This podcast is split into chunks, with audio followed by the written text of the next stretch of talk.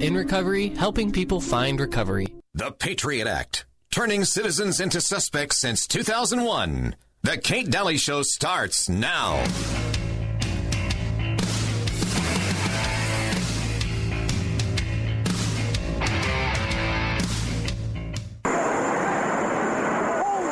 Good morning. America may never be the same, and this is why. A beautiful Tuesday turned tragic when American Airlines Flight 11 crashed into the North Tower of the World Trade Center. And that was just the beginning. No, it wasn't in a commercial airline. Oh, that second one wasn't no commercial. No, the second one definitely. The first one I never saw. The second one I saw was big though. Big enough. It was no, it was no Cessna. No, no. It was no Cessna. But it didn't have any markings on it that I saw. No, I didn't see it. The second one, it didn't have, you know, like no camouflage or anything, you know. No, and no emblems, no logos. the plane circle around and actually come on to the opposite side of the building and smash into the trade center. It was great, to be honest with you. Another plane. The plane wasn't no uh, airline or anything. It was a twin-engine, big gray plane. Mark, were you close enough to be able to see any markings on, on the airplane? Um, it definitely did not look like a commercial plane. I didn't see any windows on the sides. Tuesday, 9:47 a.m. Hi, baby. I'm baby. You have to listen to me carefully. I'm on a plane that's been hijacked. I'm on the plane. I'm calling from the plane. Want to tell you I love you. Please tell my children that I love them very much. And I'm so sorry, babe. Um, I don't know what to say. There's three guys. They've hijacked the plane. I'm trying to be calm. We're turned around, and I've heard that there's planes that's been been flown into the World Trade Center. I hope to be able to see your face again, baby. I love you. Bye.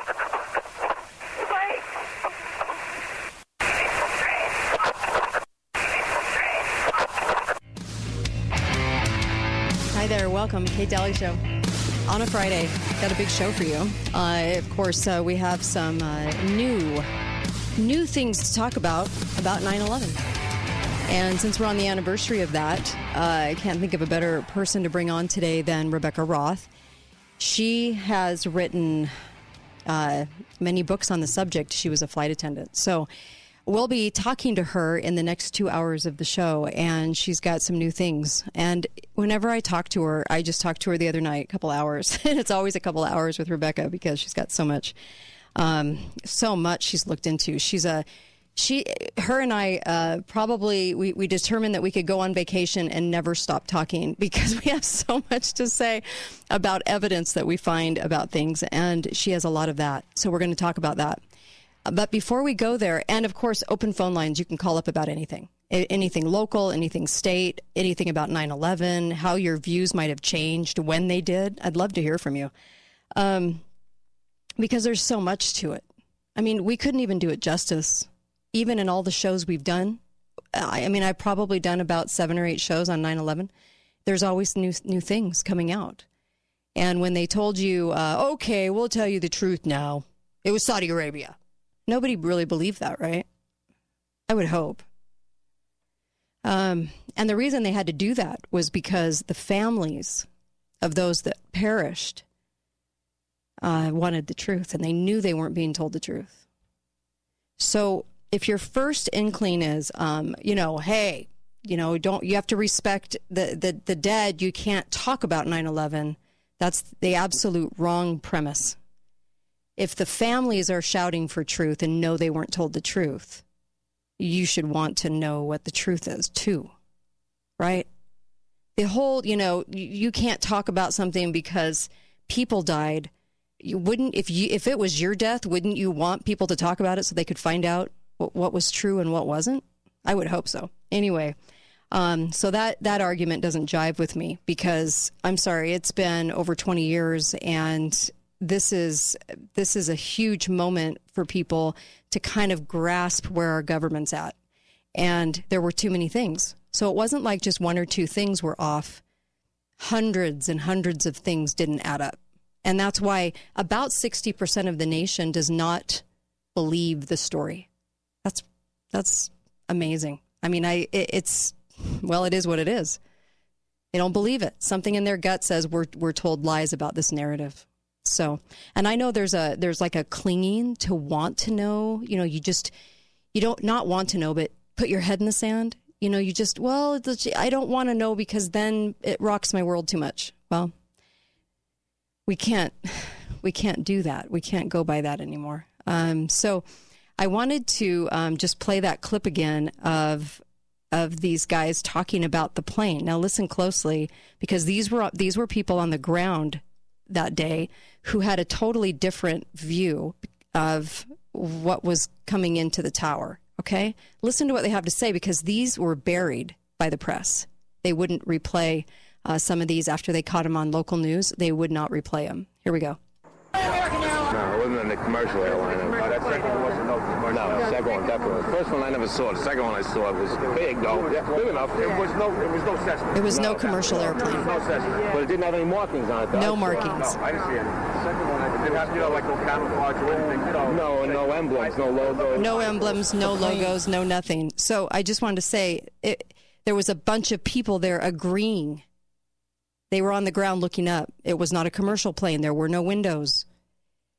Uh, many said it was gray. Uh, they said this is not a commercial plane, did not have any markings on it. The plane circle around and actually come on to the opposite side of the building and smash into the trade center. It was gray, to be honest with you. The plane, the plane wasn't no uh, airline or anything. It was a twin engine, big gray plane. Mark, were you close enough to be able to see any markings on, on the airplane? Um, it definitely did not look like a commercial plane. I didn't see any windows on the sides. All of those comments were buried. And the reason I played CeeCee Lyles, the stewardess, uh, uh, the flight attendant's phone call, is because at the end, listen carefully. Here we go. I hope to be able to see your face again, baby. I love you. Did you hear that? Did you hear that? Here we go. Who was whispering? Yeah. He said that was great.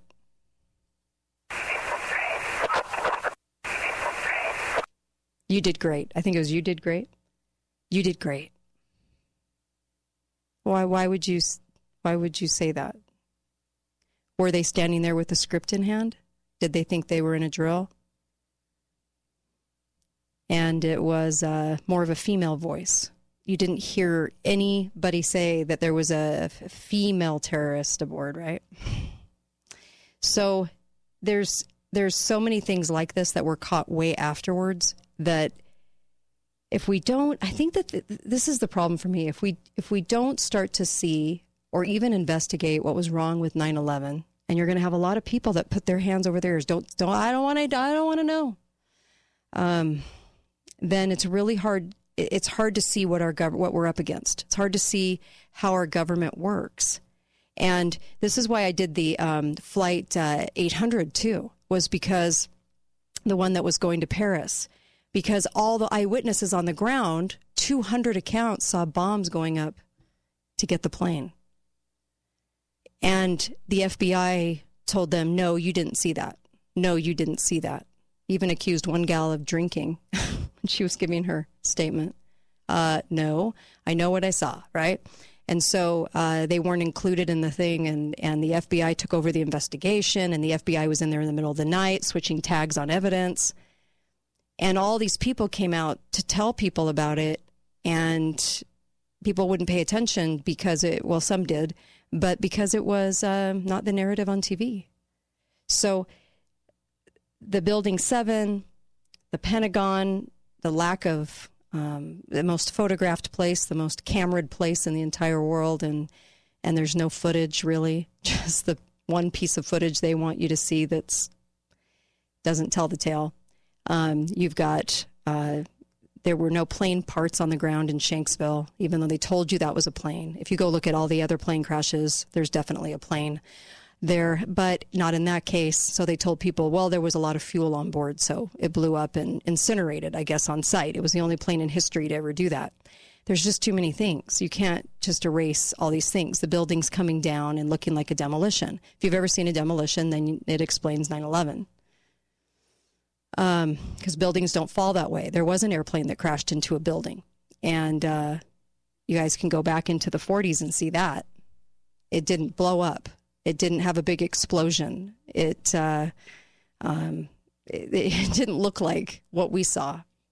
So Were there bombs aboard a military plane and that went into the tower? Well, a lot of people think so, yes, because of the explosion. So there's so much here, right? I could go on and on and on. The, the reason that uh, uh, the Pentag- uh, well, the um, Air Force was, was on a drill for 9/11 for the events of 9/11 at the same time 9/11 was actually happening, and they were taken an hour and a half away for this drill so they wouldn't know what was going on. Because normally, if a plane's flying around in the air with terrorists on it, the Air Force would be up there in a hot minute, flying alongside.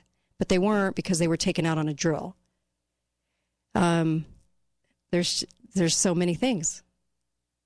So when you start to unravel that for somebody that still doesn't doesn't know, and so a lot of people, what they did was they said, well, they came out and they did tell us Saudi Arabia was the pro- problem. Um, hmm. Yeah. Um, it, it wasn't Saudi Arabia.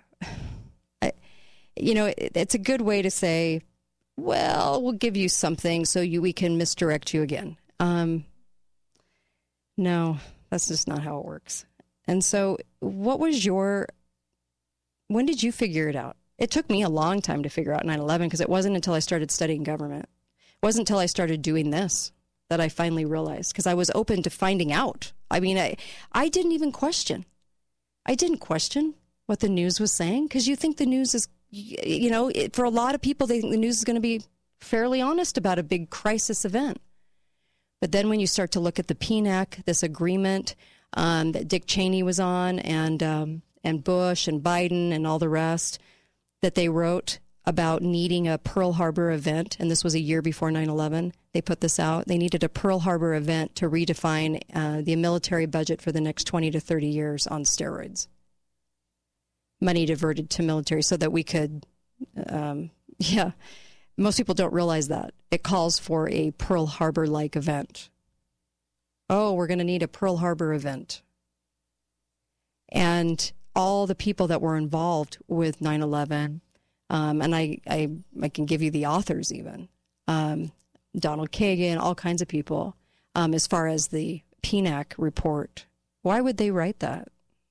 Why would they need that? Why do you need to have a crisis event to build your military and go after a country that, by the way, didn't even have any weapons? Hmm. Yeah. Be right back. Kate Dalley Show.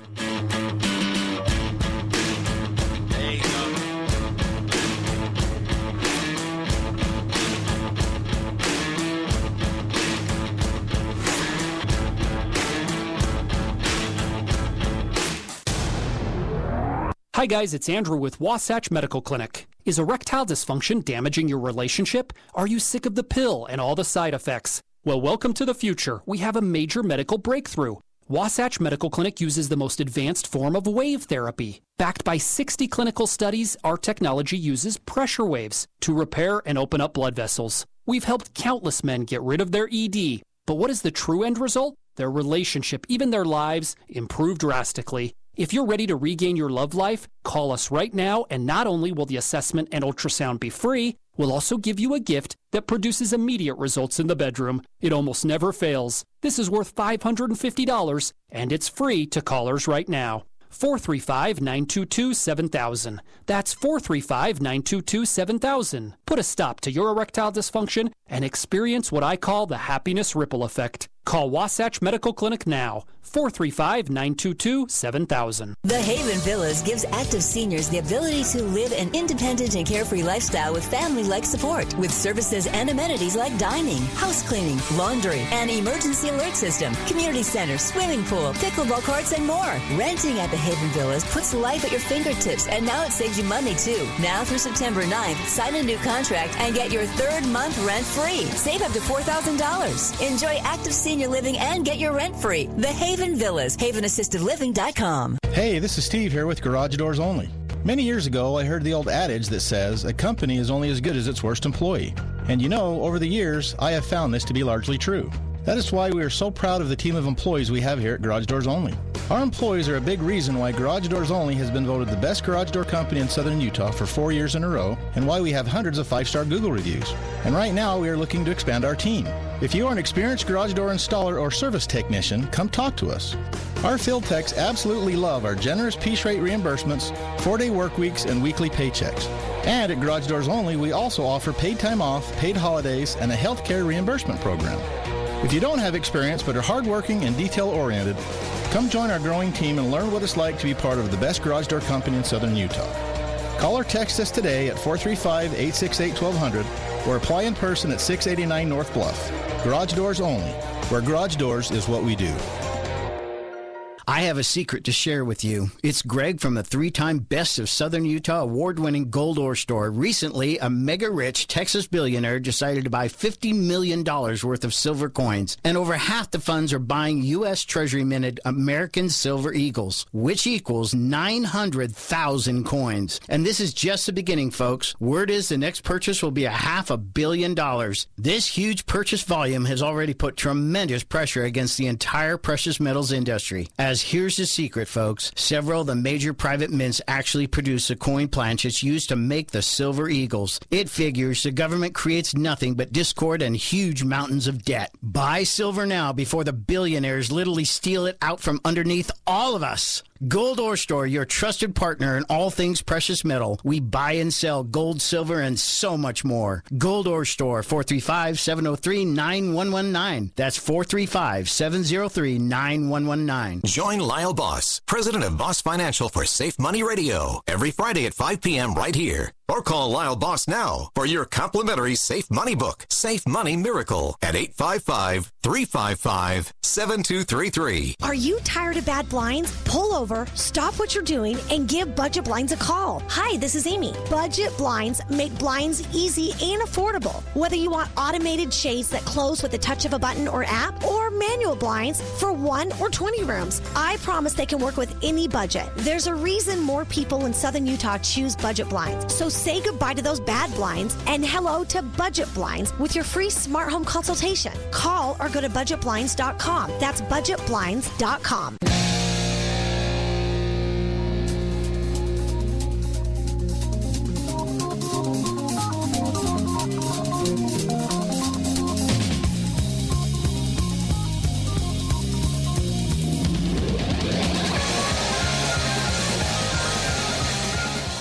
Red Rock Runners presents the Levitt Charity Golf Week at Sand Hollow. Golf Week brings the rising stars of professional golf to Southern Utah. The three day event will include several tournaments, including the Levitt Charity Cup featuring Utah Jazz and Las Vegas Raider alumni teams. Join the stars under the stars for the Golf Week Gala in the spectacular Rock Bowl at Sand Hollow. The gala will feature extraordinary foods, drinks, and live music. Purchase tickets at sandhollow.com. Levitt Charity Golf Week at Sand Hollow, September 12th through the 14th. Talk lines are open now. Call 888 673 1450. This is The Kate Dalley Show. Another sunrise in an empty bed. Tracing these lines head. I'm a mess. My baby's gone. Grab a dirty shirt with a hole in a stain. Never would have let me leave the house this way. But today, my baby's gone. Yeah, she's gone. Yeah, she's gone. My baby's gone. Yeah, she's gone. Yeah, she's gone. My baby's gone. Welcome back, Kate Dalley Show. All right. Beehive Rental. you guys are great. Good people over there, and they have great prices. Uh, you can rent anything from a mini mini cat to a um, mini X to a big cat to a I mean, you name it. They have all kinds of equipment. I mean, everything for a weekend job or or you need a big piece of equipment for a bigger job. They're the they're the people to do it. I know there's a lot of rental companies, but these guys are the best. Go to Beehive. Tell them we sent you. Um, they're a great company to work with, and their prices are stellar. You're not going to beat them, and uh, and they're just great. They're great people. They're great to work with. Um, also, uh, Garage Doors Only, fantastic company. Just uh, get your garage door from them. Have them come fix yours if it needs fixing. Um, even if they didn't install it, they'll come fix it. They've got great techs. They're also hiring too. Uh, garage Doors Only, uh, 435 868 1200. 435 868 1200. and dial the 435. Okay, they're on Bluff Street, and uh, they are the perfect pick. Uh, I would I would definitely go with them, and um, so helpful too. Just great people, and you know, of course, uh, they are uh, sponsoring along with ABC and along with all these uh, these great sponsors of uh, this event on the 24th, I'll be speaking at. So will Uncle Milty, and uh, of course Eric Moutsos and uh, Phil Lyman, Willie Billings um, on election integrity. Uh, so you're not going to want to miss that. That's on the 24th at Desert Hills High School. Desert Hills High School, 6:30. I think the doors open at six. Um, Ten bucks a person, cash. Uh, it's a fundraising event, and it's also uh, about election integrity. We need to have a big showing. We need to be able to uh, say, "Hey, there's there's something wrong here, and you better start looking at it." And we, as a public, demand it. Um, October first, uh, there is up in Cedar. Um, there, I think defending Utah is maybe putting this on. I think Enoch Moore is speaking from there. Uh, Steve Christiansen, Elaine Moore, Phil Lyman, and that is October first. Um, so you're going to want to go there. City uh, Cedar City's Veterans Memorial Park. Okay, starts at 9:30. That's on October 1st, and uh, and then Ben Carson, Weber County GOP is um, is uh, having Dr. Ben Carson come on October 22nd. Um, that's the night I speak at the Salt Palace. anyway, uh, we're speaking at the same time. Uh, so he speaks at 7 o'clock, and uh, that is at the event center there, Weber State University. And I'll be speaking at the Salt Palace October 22nd. And that's at 7 p.m. with Tim Ballard and Joel Skousen and Eric Moutsos and um, Rod Meldrum and all kinds of fabulous speakers. So that's October 22nd up north. Um, and I hope you're, I hope you go and go get tickets. Visit saltlake.com has a link. Bookofmormonevidence.org has a link. Grab your tickets, please, right now before they sell out. And I would hope to see you up there because it's going to be a super event on October 22nd. Um, but this September 24th is also equally going to be wonderful down here, and that's at Desert Hills High School at 6 6:30 and uh, this will be a good event. So, like all kinds of like-minded people, understanding what the problem that we have right now and what we're up against with election integrity. We have a huge problem here in this county, big, massive problem that's not getting talked about in the press. Okay, so we we please show up on the 24th. Um, now on Saturday, uh, next Saturday, so the 24th in two weeks. But next Saturday on the 17th is Constitution Day party uh, at the park at Snow Park, and that starts at 10:30 in the morning. And uh, that is uh, going to be a lot of fun. Bounce houses and food and all kinds of things. And let's have a big showing for Constitution Day, shall we? That'll be that'll be really an, a fun event. Okay, that's on the 17th.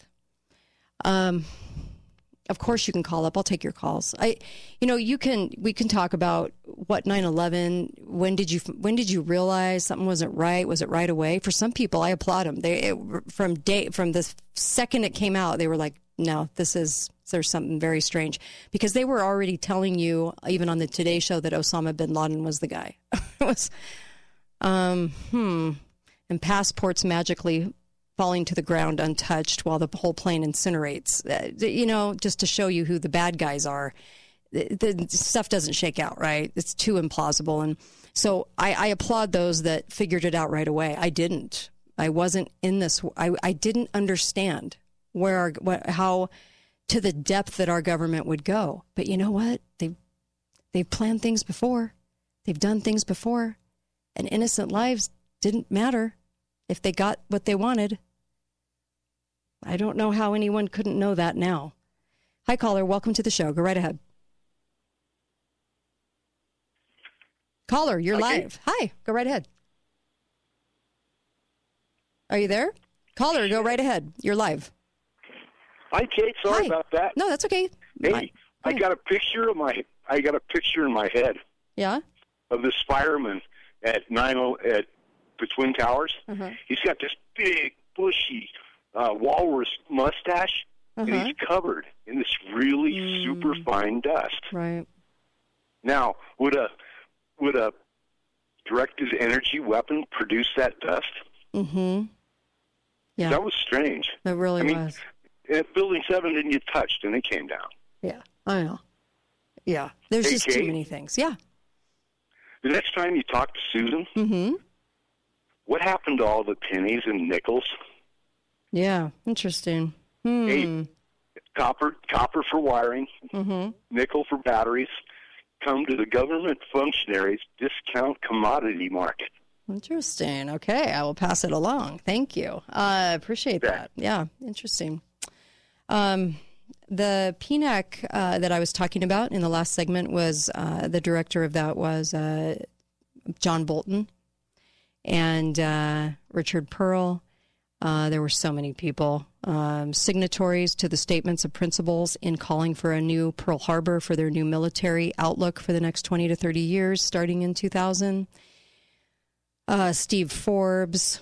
Um, oh my gosh, so many. Eliot Cohen, Dick Cheney, of course.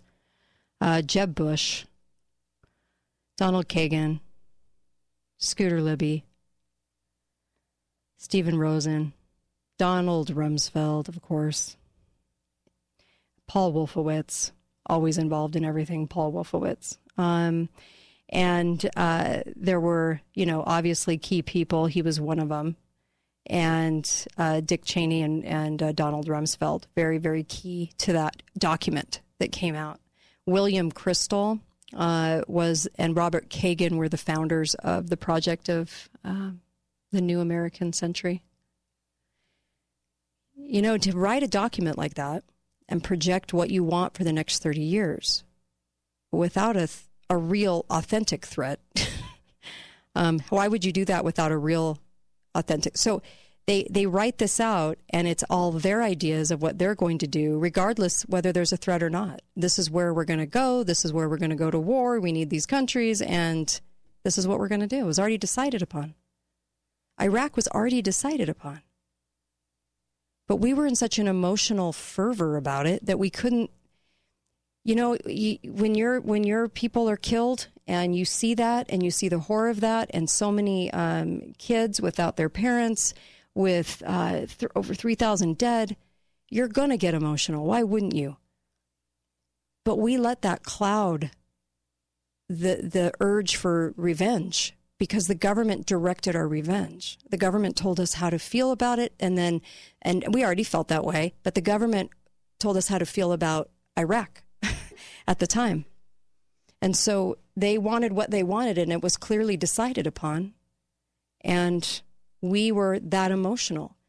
It's interesting, you know, with the queen dying, how how people are so involved emotionally into this. Have you have you seen that? The the left has this outrage. They're this, this uneducated wild dog pack mentality outrage, you know, red meat outrage. They don't even know why they're mad.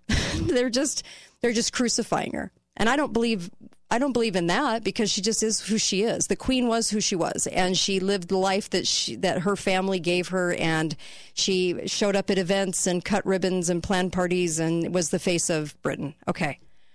I'm ambivalent toward that because so okay, I'm sure her family will grieve her, the grandmother that they had, and um, it doesn't touch my life. And I'm not quite sure why we have built these people up into hero status for those reasons. But as a monarch shouldn't even exist. But look at how people are are sort of they got their they got their emotions on and they're telling people how to react to this. what is appropriate? You are not allowed to speak of her in any negative way now that she has passed. What you can't tell the truth? Why not? Um so but but I don't believe in the rage that the left is doing because it's they can't even identify why they're doing it. Now, we had this sort of rage after 9 11, and we were angry for a reason, but we were angry at the wrong source, and we didn't care. That was our problem. We didn't care. We just wanted somebody to pay.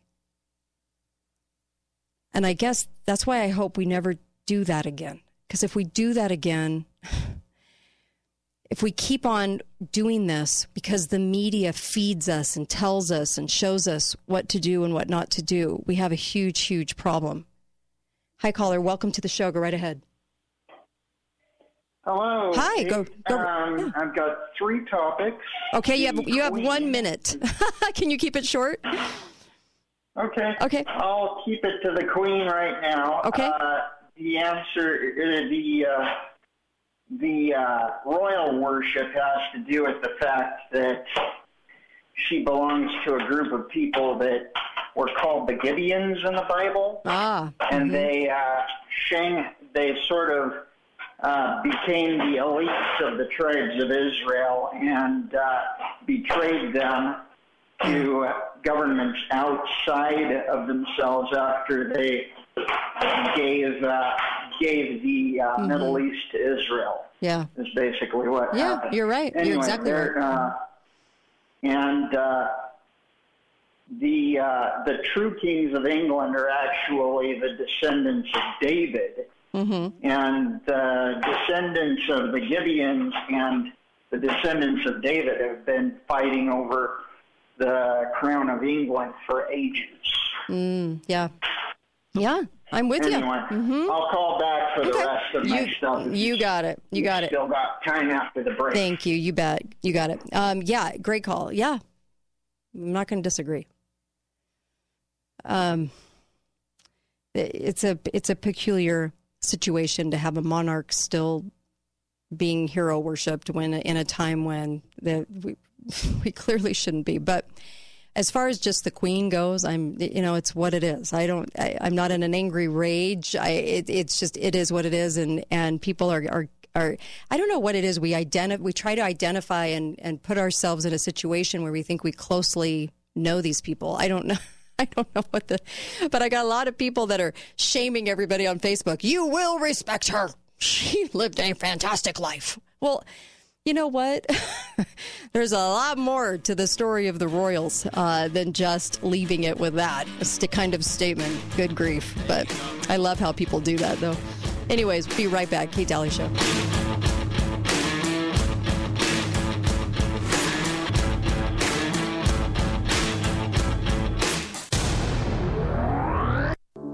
United We Pledge is supporting the City of St. George in remembering those who lost their lives on the tragic day of September 11, 2001. Walk through the first annual Field of Heroes to see the flag display that will honor and represent the 343 first responders who lost their lives in the 9 11 attack. It'll be on display at Town Square Park on September 10th and 11th. In addition, Come remember our heroes at a patriotic event on Saturday, September 10th at Town Square from 9:30 to 11 a.m. for musical performances, inspirational words from Congressman Chris Stewart and local leaders, plus activities for the kids. Join United We Pledge and the City of St. George to help us commemorate the anniversary of the attacks on 9/11. United We Pledge and Balance of Nature honor first responders and their families. Visit unitedwepledge.org to learn more. You're invited to the Live Well Health Fair, Intermountain St. George Regional Hospital, Saturday, September 17th from 6 to 9 p.m. Come see the new Intermountain Surgery Center and receive free health services. Stay for a National Dance Day celebration in the parking lot featuring the Keel Crew of St. George. Get healthy and dance the night away at the Live Well Health Fair at the Intermountain St. George Regional Hospital Health and Performance Center, September 17th, 6 to 9 p.m. For more info, go to the St. George Regional Hospital Facebook page. Caring for a family member and worrying about their future is overwhelming. You want your loved ones to receive personalized care in a beautiful, luxurious home they deserve. Ovation Sienna Hills is the answer. We don't sacrifice anything in our assisted living and memory care communities. Imagine mom and dad in an assisted living where they are left in capable and caring hands. Call Ovation Sienna Hills to schedule your private tour today and mention this ad to receive a free lunch. 435 429 0000. Ovation Sienna Hills, where we enhance the life of every person we serve. Seven months after the apocalypse. Mom, what's with the chemistry set? Well, I didn't get enough food storage, so I'm converting my fuel back into corn. And this green, gooey stuff you made tastes like corn? no, tastes just like gas. We got our food storage from Shane at Your Family Still Matters, and he set us up right. You want to come over for dinner? Oh no! Too much yellow number five!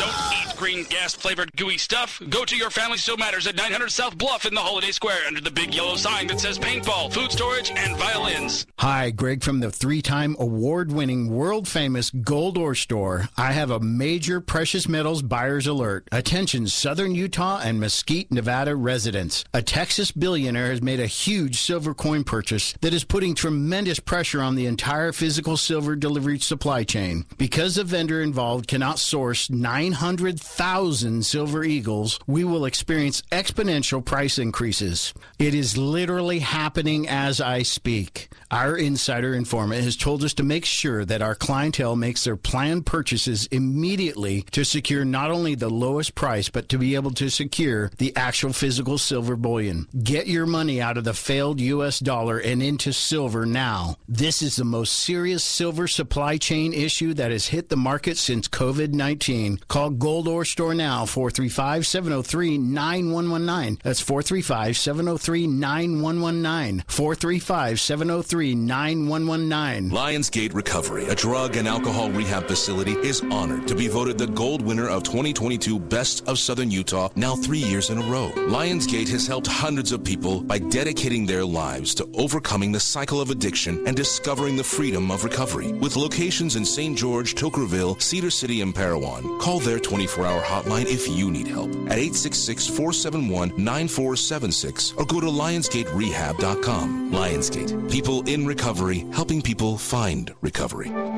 You took the first step and quit smoking, but even former smokers may still be at risk for lung cancer. That's why SaveByTheScan.org wants you to know about a new low-dose CT scan that can detect lung cancer early. It takes only 60 seconds and could save your life. You took the first step, now take the next. Visit SaveByTheScan.org for a simple quiz to see if you're eligible and talk to your doctor about screening. SaveByTheScan.org is brought to you by the American Lung Association's Lung Force Initiative and the Ad Council. This is Dr. Josh Sleeser from the Zion Eye Institute. Having good vision can often be overlooked when your child is struggling in school, but not being able to clearly focus on the board or school assignments is a problem that can be fixed. Now that school has started, it's a good idea to have your child's eyes checked to give them every chance to succeed. At Zion Eye Institute, we can help. We've been caring for the eyes of Southern Utah for over 40 years. Trust our family to care for the eye care needs of your family. Call Zion Eye Institute today, 435 292 5456. Talk lines are open now. Call 888 673 1450. This is The Kate Dalley Show. Mama said, Wild man, won't you listen? And come take a seat right here in the kitchen. You got a wild heart, you got a sweet soul. Gonna need them both, baby, down the road. But right now, I need you to listen. She said, Ooh, baby, it's a wild world. And I hope you find yourself a good girl. Life is short, some days are long. You're gonna need a rock you can lean on. Ooh, baby, it's a wild. Another Kip Moore song. Uh, before I played uh, Kip Moore, um, My Baby's Gone. And this one is a Wild World. So, Kip Moore.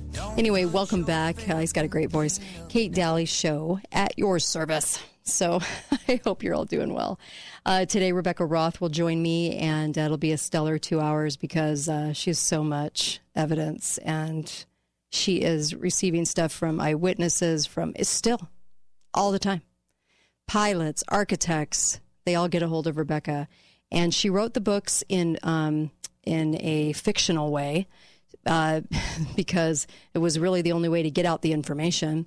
And uh, nowadays, you kind of have to do that with the truth. She wrote it in a in a book of uh, in a fictional series, and there's five books to it: methodical illusion, methodical deception, methodical conclusion, methodical exposure, and methodical agenda um, fantastic books, and there's just some interesting information. Like, uh, are some of the pilots still alive? Why were all the pilots switched out the day um, before, the night before? All the pilots were switched out for military pilots. That's strange. So, uh, a lot to a lot to talk about today. Uh, all right, I'll take a phone call. Hi, caller. Welcome to the show. Go right ahead. Hello, Kate. Hi there. You know, when you talk about, you know, why do we still romance the king and queen of England and everything in the United States still? It goes back to what you were talking about with Disney the other day. Yes. uh-huh. Most Disney movies, yeah, that they romance that whole uh, king and queen of England, you know, storyline. Yeah. Is reinforced in childhood deeply. That's why it's still a part of American culture and goes back to the whole nature of the Disney situation that we were talking you were talking about that day. Right, you're right. And you you brought up some movies you were going to add to the conversation. I was trying to get through a lot of information that day, but um, add the movies that you were talking about on Facebook. Well, that was Escape from Witch Mountain, which actually is a three part. There's Escape from Witch Mountain, Mm-hmm. I remember Return to. Witch Mountain, then um, there was another one done called Race to Witch Mountain. That was done like in 2006. You're right. And these movies, they first came out in the, I think it was 74, 70, Mhm. might have been Yeah. 76, 77. And these were some of the first movies that actually showed aliens because there was two children Mm-hmm. that had magical powers and then ended up being that they were aliens but they looked completely human and were complete they didn't have any outward view to, that you would say those are aliens they Right. looked just like you and me Right.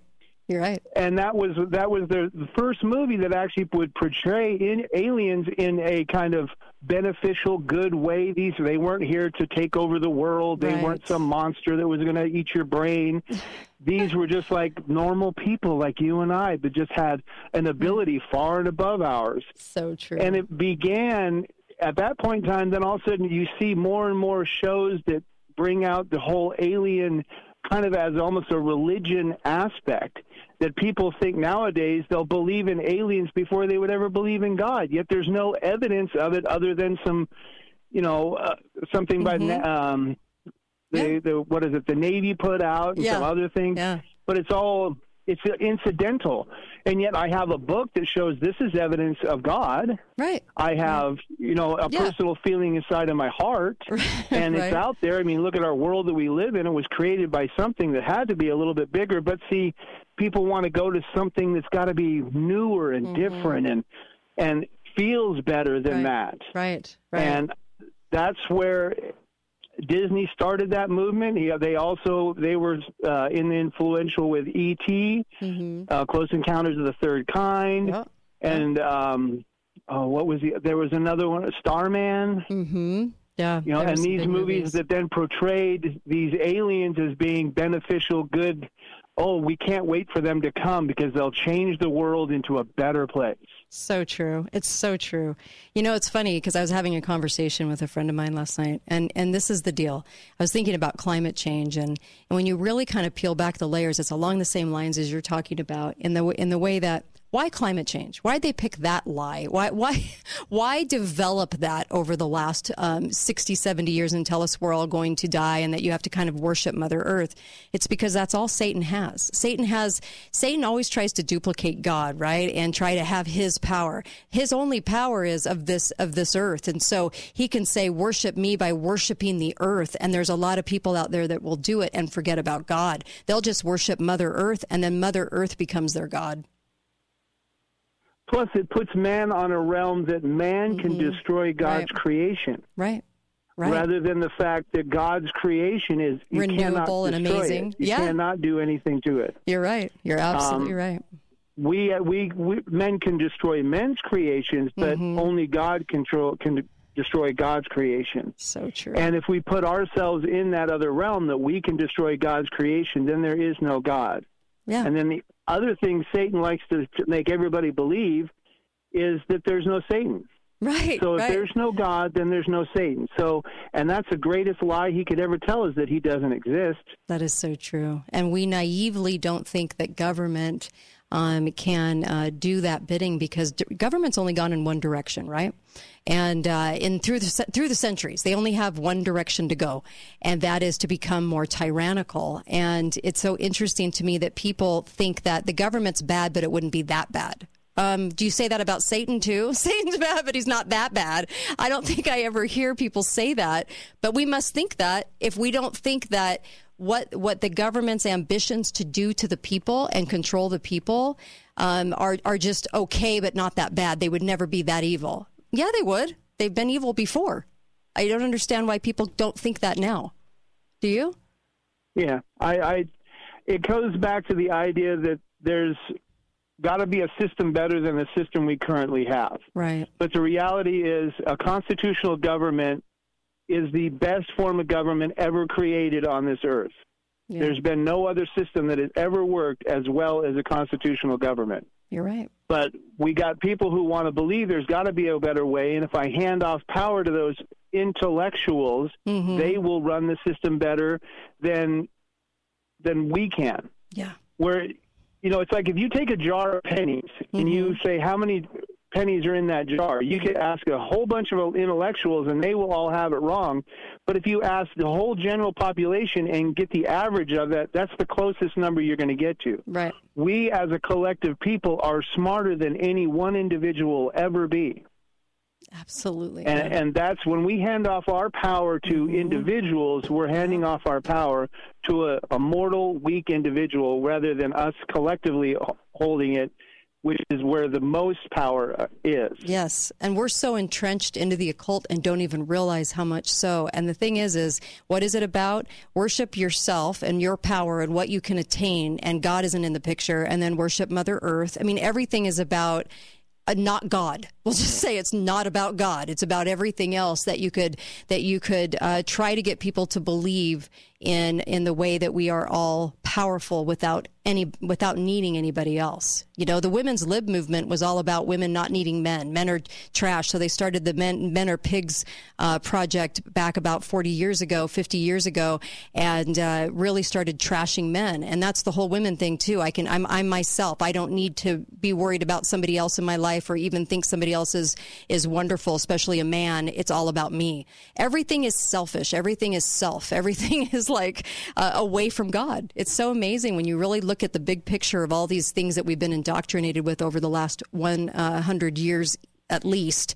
But the monarchy was another one where it was these people are the people that we look to to get advice and guidance. That's not, it shouldn't be there. And they knew they were an illusion. And they strove to keep that going because they didn't want to lose their wealth and their power.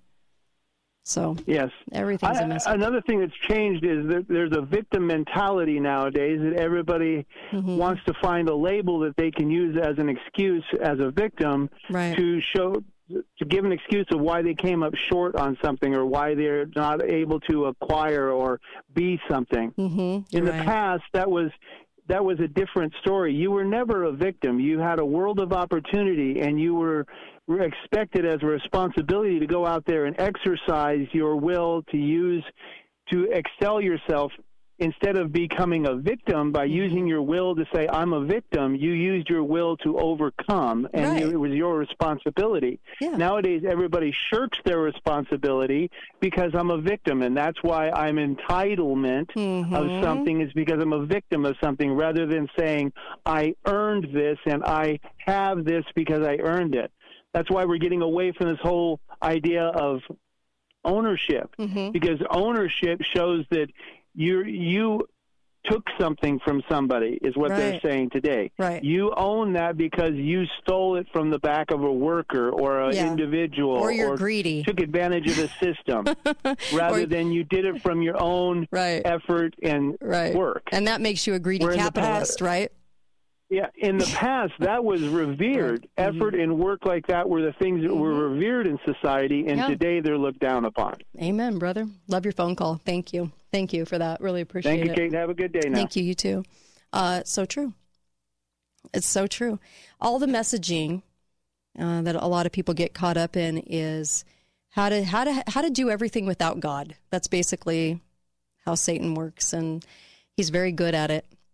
We've had a hundred years of, of the of the occult, and look, I- say this again because I really mean this. I know a lot of you will probably still go to Disneyland. I might even still go to Disneyland because there's parts of it that I love um, and we we enjoy our we enjoy certain things because they have certain memories associated with them that are good. There's nothing wrong with that, and I'm not trying to you know bringing a tornado into your life that you know come in and be the the wet blanket. But uh, but if we don't realize we're in it it's hard to teach our kids about it. It's hard to tell them to be aware of certain things um, that they might get into or do and not realize that it's it's an incremental occultism of the last 100 years in our media. Everything's been about witchcraft. Everything has been about kind of upholding things that are just don't need to be in our environment and we get used to them. And so the only reason i'm bringing it up is is look you, you people will do what people do and i don't i don't think that's i don't think it's even hypocritical. I think it's it's an understanding that there's the good and the bad and that we at least have the eyes to see the bad. Because a lot of people don't see that. They don't want to see they don't want to know about disney about who he really was because it breaks the myth. You want to feel happy when you go to disneyland right? And then if you know too much it's really hard to do that all i'm saying is know it. Make sure your make sure your kids are aware of it. Make sure your grandkids kind of understand how satan works because it's it's really it's really the job of satan to come in and try to take you away from god as much as possible. If we have six in ten americans now as i said on the on, i think it was wednesday show if we have six in ten americans now dabbling in the occult and don't even realize it and are getting into the whole, you know, I'm all powerful. I don't need God. I have power. I can make things happen. I don't, you know, in the way magical thinking kind of thing. Then we have a problem if that many Americans are doing that now. And it's incremental and it's been coming at us for, you know, a hundred years. And media has been a great force to do that and to try to kind of get us away from God. And so, if we're if our kids are armed with it, they can still find the little pieces of joy in that. I'm sure there are. I'm just being fair because I know there's a lot of people out there that are like, "Hey, that that's my good memories too." And I'm not asking people, you know, to to walk away from those. I'm just saying if we're aware, then we have a better chance at at dealing with it and not getting swept up in it in the future. Because a lot of kids are leaving religion and they're they're they're going into this mass sort of, you know, um, I the, these it's beyond self help. It's it's more of a kind of indoctrination that that it's godless, and I hate to see that with our youth. They need God more than ever. Ever they need to be able to hear His voice more than ever. So we've got to make sure that they understand. I think. Um, all right on to the next hour at two hours and you're gonna you're gonna love this because rebecca is so knowledgeable that all i'm gonna do is sit back and listen to her. Because she's talk about an aficionado on 9-11 she knows every single piece of evidence every in every out every person involved. You name it this has her been her last decade of her life. So we're going to talk with author rebecca roth methodical illusion and uh, share her podcast so people can understand the truth too. Be right back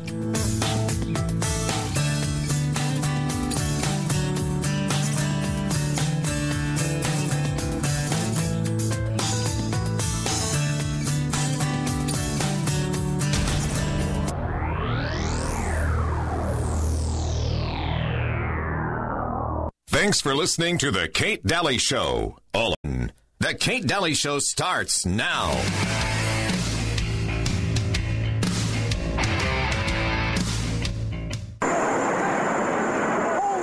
Good morning. America may never be the same, and this is why. A beautiful Tuesday turned tragic when American Airlines Flight 11 crashed into the North Tower of the World Trade Center. And that was just the beginning.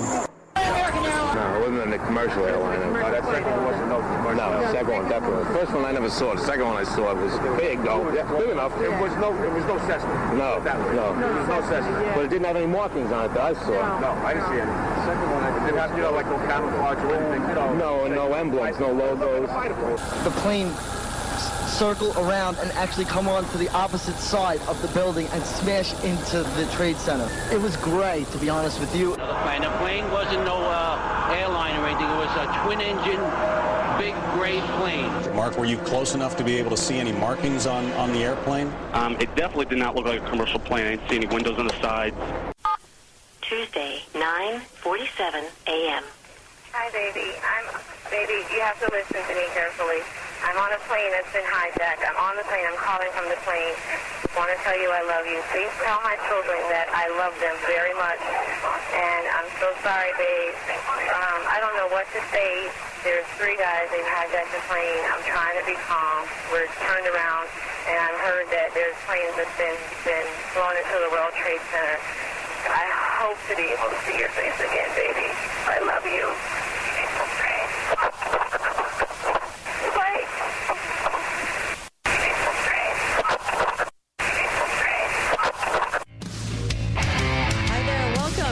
Show.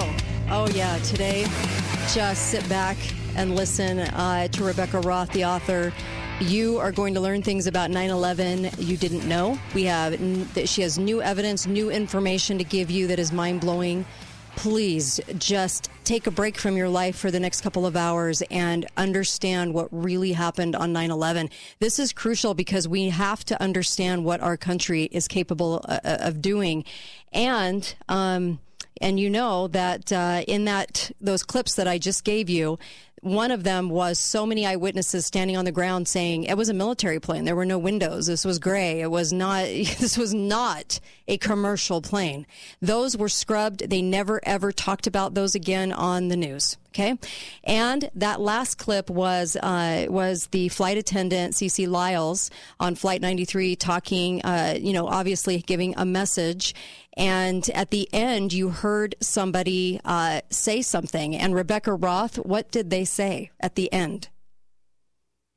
It's kind of controversial. Some people say they she said, um, "You did great," as if it was somebody uh, coaching her, Right. told her what to say.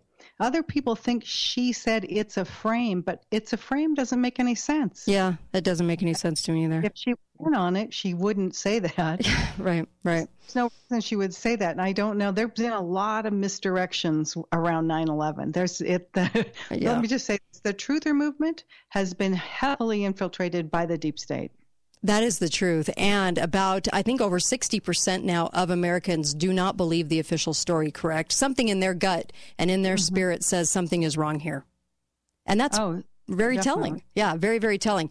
So several years ago, oh my gosh, quite a few years, I, I became very aware of Rebecca Roth because I read her book and it, and I honestly, I read it in, in one evening and I was sitting there mind blown. So of course I get a hold of her and I am just like, we have to have you on the air ASAP. Uh, the book, the books are written in fiction: methodical illusion, methodical deception, methodical conclusion, methodical exposure, and methodical agenda, and they go in order. And she uh, does this in fiction so that she can say the things that she needs to say. And a lot of authors have to do this now. A lot of authors that I have on the show, and this was the foremost authority on the subject of 9/11 because she was a flight attendant for how many years? Oh, over 30. 30 years. Oh my gosh. Uh, yes, and international purser. And so her knowledge about the planes, protocol, what they were supposed to do, what they didn't do on 9 11, surprisingly, all of these things, the phone calls, the length of the phone calls being made at the time when we didn't have the towers to support lengthy phone calls up in the air, all of these things she brought to the forefront. And I'm so grateful for her because you know what? When I read your books, it was finally something made sense about 9 11. It's the only explanation, actually. Yeah. I hope But people the- get your books. story. It, there's so many. Uh, there's so many impossibilities in the government story, especially from inside the airline, because uh, everything that we knew, we saw, we didn't see. And I was uh, joined after uh, the first couple books. I was joined by a whole family full of airline pilots, flight Mhm. attendants, air traffic controllers. Everybody had some piece of the puzzle to put together with that they brought me, and I was like, "Wow!" And they, none of them knew each other, right? So nobody knew what what all I was gathering.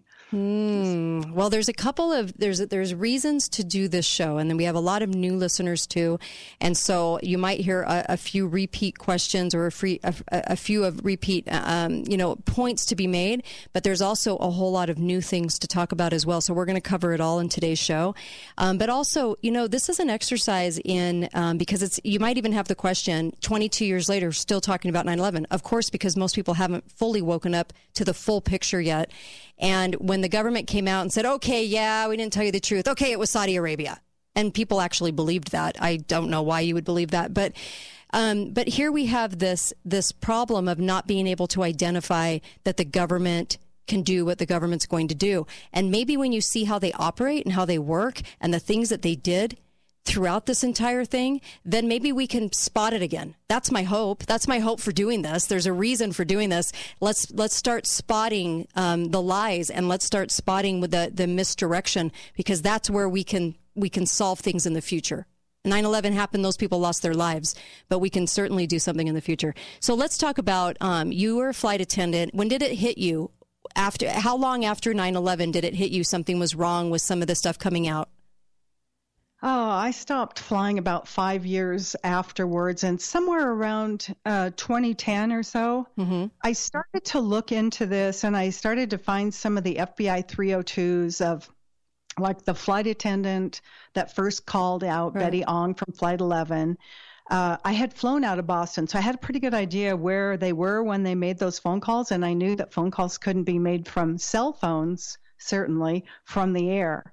So I I started looking, just kind of creeping around a little bit about it because mm-hmm. it, it took me a while to be able to well, get curious. What about the plane? What about the phones in the back of the seat? Were they available? They were, but not for a flight attendant in a jump seat. And Betty Ong told, uh, she has a, about a four and a half minute recording. Okay. And she told the reservation agent she called, which is not a place where you would call if mm-hmm. you could make a call. Uh, she just kept, all of the crew members broke protocol. I'll just say it that way and I started to see things. Why would they do this? I was like, well, that's weird. And then, uh, lo and behold, I ran into a literally a chance meeting of a special forces soldier mm-hmm. who was one of those guys. You remember seeing uh, pictures of the Pentagon? There was like, I think even Rumsfeld was in this lineup. There was probably about I don't know, 15 or 20 guys. Mm-hmm. They looked like they were looking for a lost contact lens, not a 757 parts. Yeah. Uh, the lawn of the Pentagon. He was one of those guys. He and so he told me about that, and I. Well, at this point, I was, you know, I had mm-hmm. always questioned the Pentagon and Shanksville crash because there was no evidence of crash, right? no crash there, right? And so he he told me, I, I said, well, tell me, was there a 757 there at all? Because I really hadn't researched it. I just was suspicious as an airline employee, mm-hmm. and he reassured me that there was no 757 crash there. And then he proceeded to tell me that his special unit, and I, I actually built his his character into a a, a person, a character in uh, Methodical Illusion, the first book.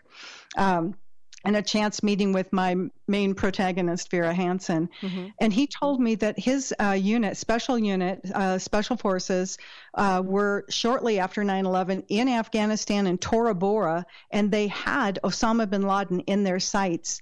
And they were refused to take him out by what he said was someone very high up, like at the top. And I'm like, at the White House mm-hmm. top? Mm-hmm. And he was nodding his head.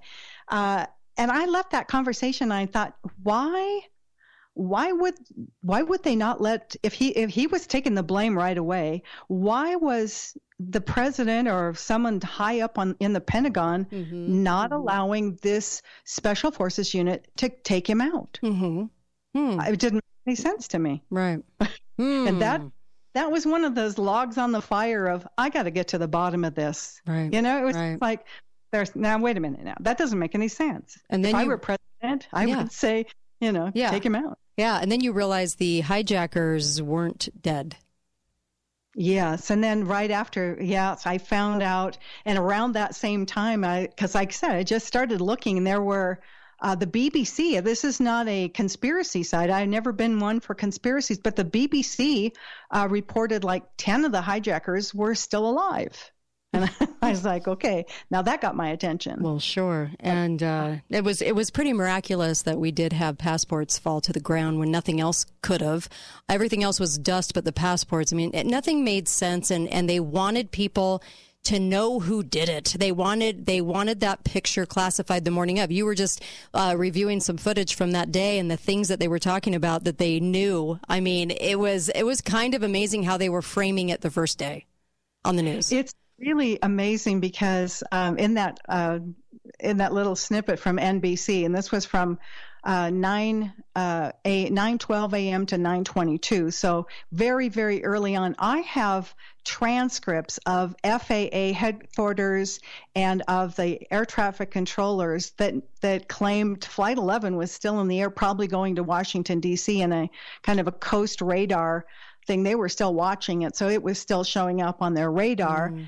And yet, these people on TV were saying it was American Airlines that crashed into. They had no idea. The official people really had no idea. Right. And I have in FOIA data, so that's like in transcripts of conversations and phone conversations they had at that time. So it shocked me. It was kind of interesting to go back and listen right. uh, to those original TV uh, things because uh, they yeah. really had the story. All right. We're going to come right back with Rebecca Roth. The book is a Methodical Illusion, then Methodical Deception, then Methodical uh, Conclusion, then Exposure, then Agenda. The great book series. Oh my gosh. It will keep you up all night. I'm just telling you. It will because you'll want to know. You'll want to keep uh, knowing because she, she reveals so much information uh, that she came across in these books. And, um, and you know, this is, uh, this is, this is worthy uh, of this today. We need to know, we need to understand what uh, what some of these intelligence groups are capable of, and we'll get to all the the details coming back. We have so much to talk about. Are the pilots, some of the pilots, still alive?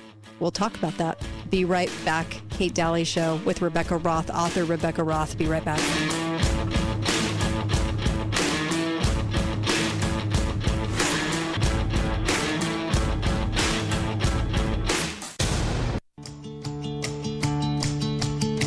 2022 Huntsman World Senior Games are right around the corner, and we need your help.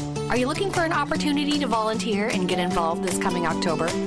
The Huntsman World Senior Games is the largest event of its kind in the world, allowing athletes from around the globe to come to St. George, many for the first time.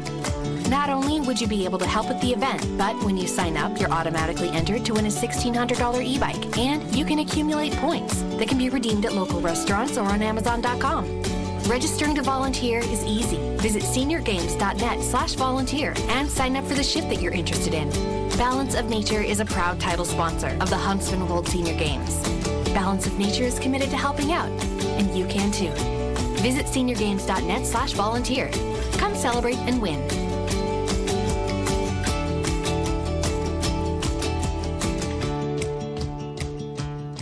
Caring for an elder family member can be worrisome and overwhelming. You want your loved ones to receive personalized care. Ovation Sienna Hills is the answer. They don't sacrifice anything in their assisted living and memory care communities. Mom and dad can stay in assisted living, left in capable and caring hands. Call Ovation Sienna Hills to schedule your private tour today. 435 429 0000. Ovation Sienna Hills, enhancing the life of every person they serve.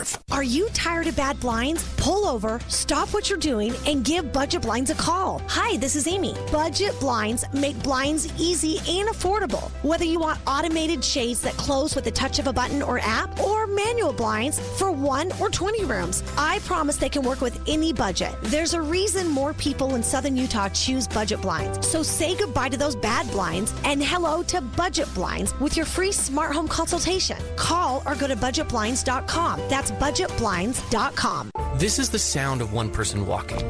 This is another. Imagine the sound of more than 5 million footsteps, one for every American living with Alzheimer's disease. Add in the millions more who feel its effects, and think about the impact we can make when we all walk together to put an end to Alzheimer's for good. Join the Alzheimer's Association Walk to End Alzheimer's today. Register now at alz.org slash walk. Don't miss the Walk to End Alzheimer's Saturday, September 10th at Cedar City Motor Company in Cedar City. Registration starts at 9 a.m. The Haven Villas gives active seniors the ability to live an independent and carefree lifestyle with family-like support. With services and amenities like dining, house cleaning, laundry, and emergency alert system, community center, swimming pool, pickleball courts, and so much more. Renting at the Haven Villas puts life at your fingertips fingertips. And now it saves you money too. Now through September 9th, sign a new contract and get your third month rent free. That's a savings of up to $4,000. Enjoy active senior living and get your rent for free. The Haven Villas, havenassistedliving.com. Ever feel like your insurance company doesn't know you? Insurance Corporation will issue generic plans where agricultural activities occur. Only a human can visit your farm or ranch to know what you need. Find out why Farm Bureau Financial Services has been the number one ag insurer for 25 years. It's your future. Let's protect it. Talk to an agent today or visit fbfs.com slash protect. Number one ag insurer across our territory. 1996 to 2021 SNL PNC Group Direct Written Premium. Hey, this is Steve here with Garage Doors Only. Many years ago, I heard the old adage that says a company is only as good as its worst employee. And you know, over the years, I have found this to be largely true. That is why we are so proud of the team of employees we have here at Garage Doors Only. Our employees are a big reason why Garage Doors Only has been voted the best garage door company in southern Utah for four years in a row, and why we have hundreds of five star Google reviews. And right now, we are looking to expand our team. If you are an experienced garage door installer or service technician, come talk to us. Our field techs absolutely love our generous piece rate reimbursements, four day work weeks, and weekly paychecks. And at Garage Doors Only, we also offer paid time off, paid holidays, and a health care reimbursement program. If you don't have experience but are hardworking and detail oriented, come join our growing team and learn what it's like to be part of the best garage door company in southern Utah. Call or text us today at 435 868 1200 or apply in person at 689 North Bluff. Garage Doors Only, where garage doors is what we do. Red Rock Runners presents the Levitt Charity Golf Week at Sand Hollow. Golf Week brings the rising stars of professional golf to Southern Utah. The three day event will include several tournaments, including the Levitt Charity Cup featuring Utah Jazz and Las Vegas Raider alumni teams. Join the stars under the stars for the Golf Week Gala in the spectacular Rock Bowl at Sand Hollow. The gala will feature extraordinary foods, drinks, and live music. Purchase tickets at sandhollow.com. Levitt Charity Golf Week at Sand Hollow, September 12th through the 14th. Talk lines are open now. Call 888 673 1450. This is The Kate Dalley Show.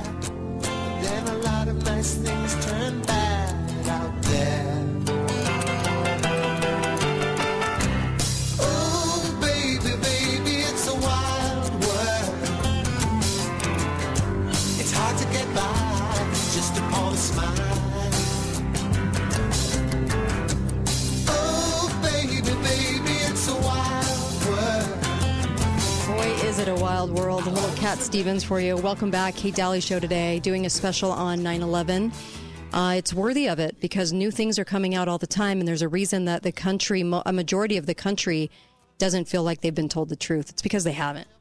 I'll tell you flat out, they have not been told the truth. You have not been told the truth. And uh, even with a couple of things of suspicions, I think it's way worse than even what you think. Seriously. Um, so welcome back, My Pillow. Please get over to My Pillow and support this show and support yourself by getting wonderful products. The products are truly they're that good. I'm telling you, I would never tell you to go get products unless I had them in my house.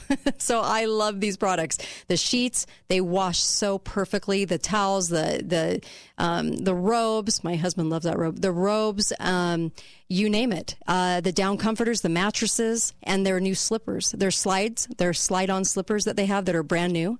You can get up to 90% off on those if you put in the code Kate. Go to mypillow.com, order up, and order some for Christmas order some things for Christmas. These are great gifts, and you can get uh, you can get them on pennies on the dollar. So go to mypillow.com and get those things, and then also the coin, the new the new Kate Dalley Show coin.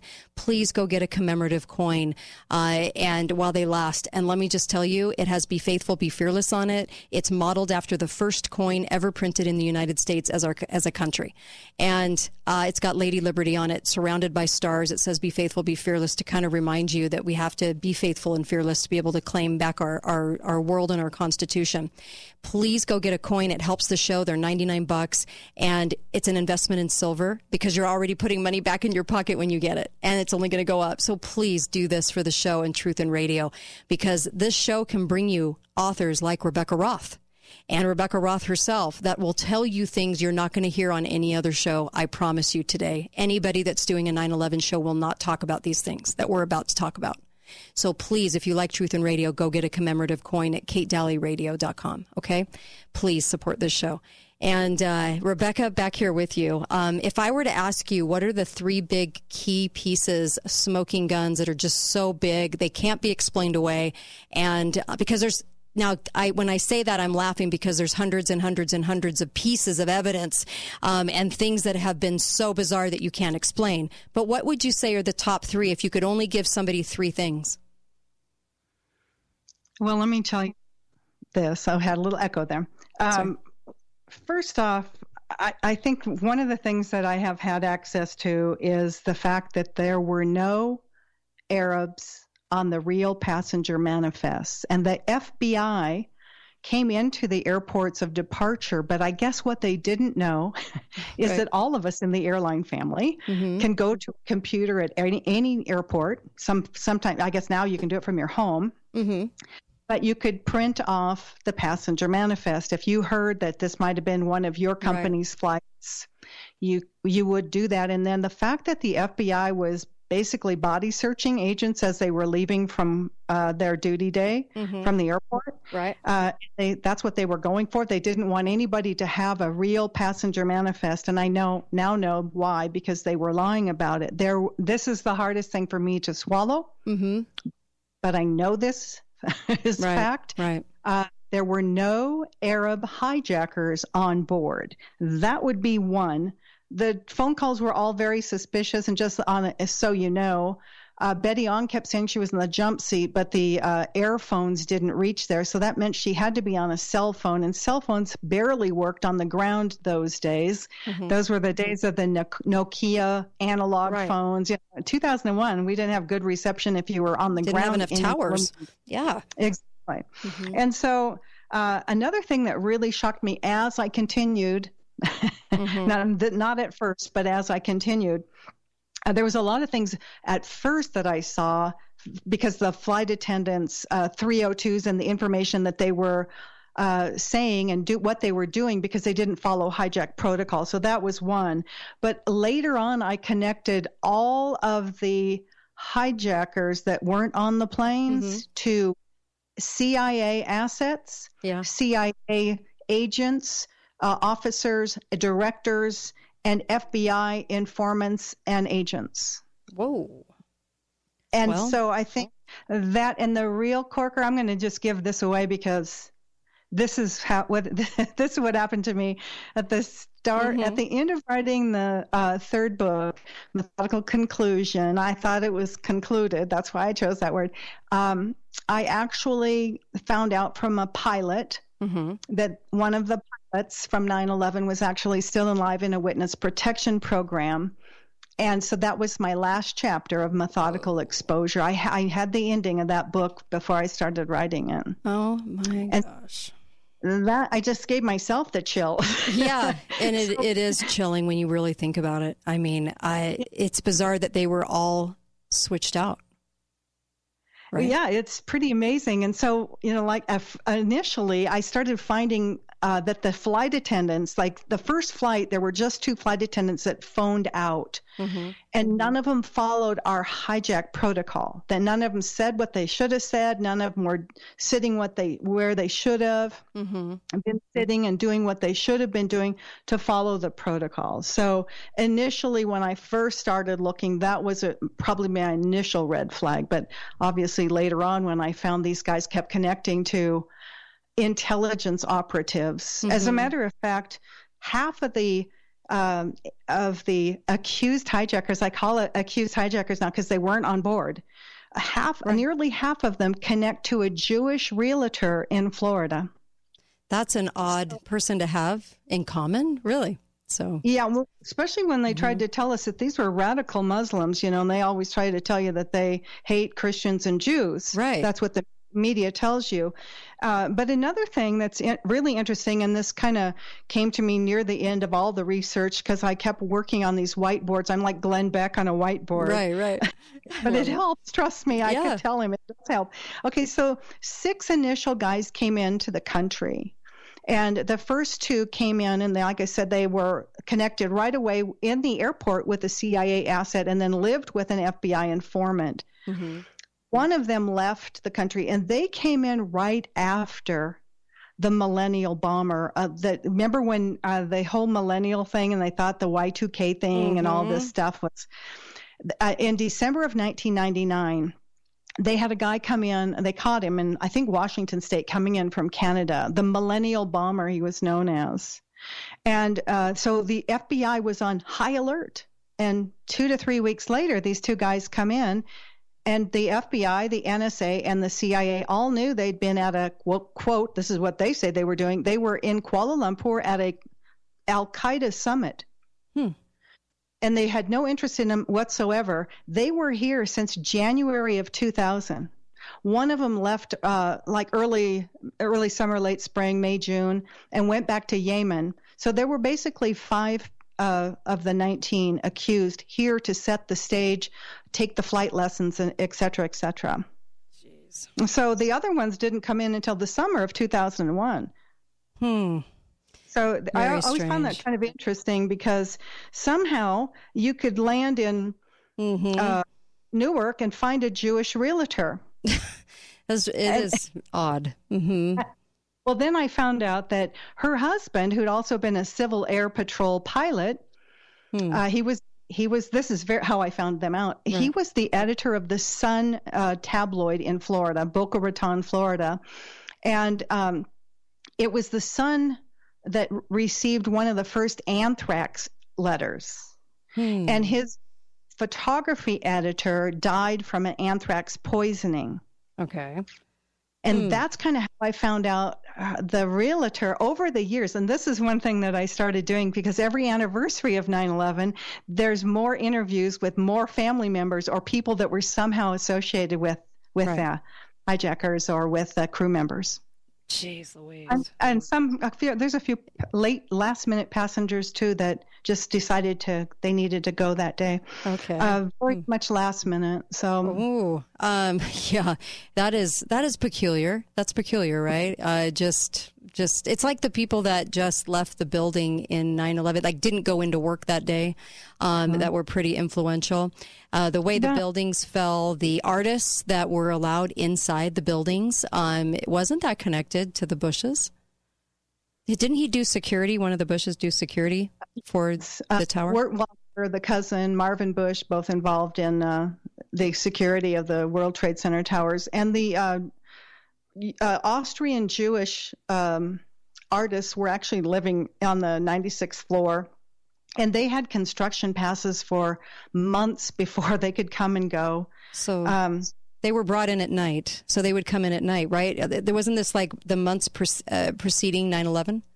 hmm And there's there's been a lot of weird stuff. I mean, there's all this is documented. It's none of it's a conspiracy. They, for some reason, took the bomb sniffing dogs, the explosive sniffing dogs, that type of security out. Um, they, you know, the security system was tampered with and you know turned off. And yeah, And they- what's- they- they- What's special about that 96th floor? Uh, well, that's the. I think they were right there where the first plane hit. Yeah. And so I, I think uh, another thing. Uh, I, I hate to give away too much of the mm-hmm. books, but sure. you know what I tried to do is, as I became like the repository of information from all kinds of people that were involved in one way or the other. In the last book, Methodical Agenda, Mm-hmm. mm-hmm. there, the last chapters uh, basically tell you where we are right now as a nation. Right. And um, the, also, I, I had found and I'd received some emails and some stories uh, about people who were also. Um, I hate to say this because I've been tagged as an anti-Semite, Mhm. but it, the truth has no religion to me. Right. Um, but they were um, working for the Israeli intelligence, Mm-hmm. and this one guy's um, family members, two of them, one who had been a um, phys- phys- phys- physicist Mm-hmm. and been tar- uh, tasked with figuring out where to put the explosives in the towers. And the other one, uh, brother-in-law, I think it was another relative, Mm-hmm. uh, was supposed to be part of the uh, unit that was setting the ex- explosives. And he was with him, his family member, when they saw the towers fall. And they, his family member just couldn't, they did it without me. And um, that was his real email is in re, worked into the uh, methodical agenda. Hmm. The thing that I found very interesting in looking at the whole thing is the, the, the really the connections to all of the deep state. And when I say deep state, I think people need to understand really what that is. It's the Department of Defense, Mm-hmm. the military, it's the FBI Mm-hmm. and the CIA and the NSA and the DIA and all of the intelligence agencies because they monitor everything we say and do. And they have for a very long time, and they were monitoring everything people said and did, including banking, before any of the 19 accused came to this country as well. But they pretended they lost them. They just weren't interested hmm. anymore. We're going to come right back with Rebecca Roth, author of Methodical Illusion, Deception, Conclusion, Exposure, and Agenda. And let me just tell you, uh, we're not even going to skim the surface of the things in the book. You have to read the book to get this whole picture because she spells it out so beautifully. All of her research over all these years, uh, this has been the center of her research, and it's been amazing. Be right back with author Rebecca Roth.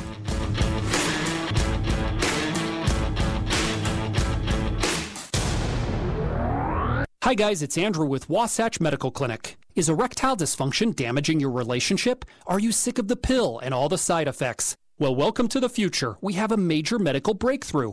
Wasatch Medical Clinic uses the most advanced form of wave therapy. Backed by 60 clinical studies, our technology uses pressure waves to repair and open up blood vessels. We've helped countless men get rid of their ED. But what is the true end result? Their relationship, even their lives, improve drastically. If you're ready to regain your love life, call us right now, and not only will the assessment and ultrasound be free, we'll also give you a gift that produces immediate results in the bedroom. It almost never fails. This is worth $550, and it's free to callers right now. 435 922 7000. That's 435 922 7000. Put a stop to your erectile dysfunction and experience what I call the happiness ripple effect. Call Wasatch Medical Clinic now. 435 922 7000. Rise Business Summit, St. George, September 16th at the Dixie Convention Center. Filled with influential speakers from innovative Southern Utah companies and business leaders. Join us to learn cutting edge business strategies and how to take your business to the next level. Tickets available now at risestg.com. Have a business you'd like to showcase? Learn about available booth space at risestg.com.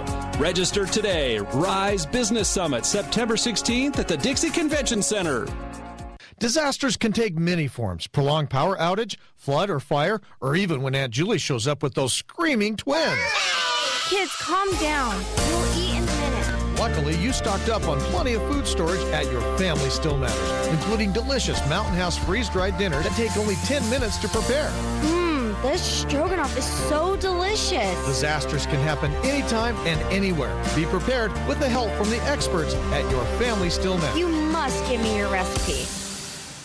Are you tired of bad blinds? Pull over, stop what you're doing, and give Budget Blinds a call. Hi, this is Amy. Budget Blinds make blinds easy and affordable. Whether you want automated shades that close with the touch of a button or app, or manual blinds for one or 20 rooms, I promise they can work with any budget. There's a reason more people in Southern Utah choose Budget Blinds. So say goodbye to those bad blinds and hello to Budget Blinds with your free smart home consultation. Call or go to budgetblinds.com. That's budgetblinds.com. I have a secret to share with you. It's Greg from the three time Best of Southern Utah award winning Gold Ore Store. Recently, a mega rich Texas billionaire decided to buy $50 million worth of silver coins, and over half the funds are buying U.S. Treasury minted American Silver Eagles, which equals 900,000 coins. And this is just the beginning, folks. Word is the next purchase will be a half a billion dollars. This huge purchase volume has already put tremendous pressure against the entire precious metals industry. As here's the secret, folks several of the major private mints actually produce the coin planchets used to make the silver eagles. It figures the government creates nothing but discord and huge mountains of debt. Buy silver now before the billionaires literally steal it out from underneath all of us.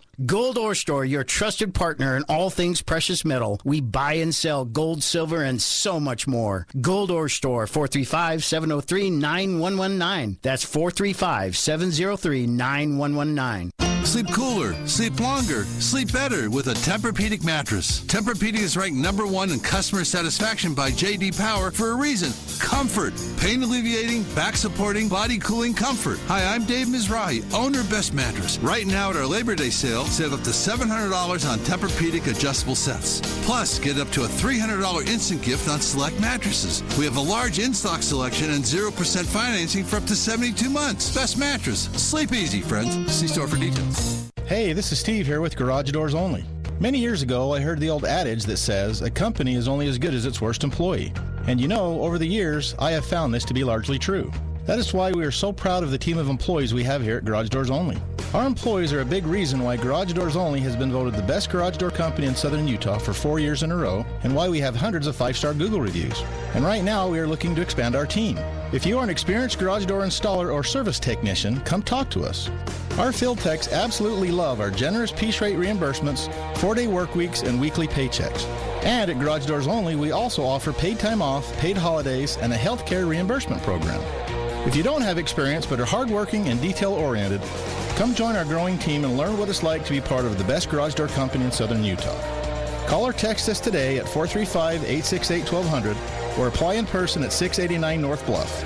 Garage doors only, where garage doors is what we do. Talk lines are open. Call 888 673 1450. This is The Kate Dalley Show.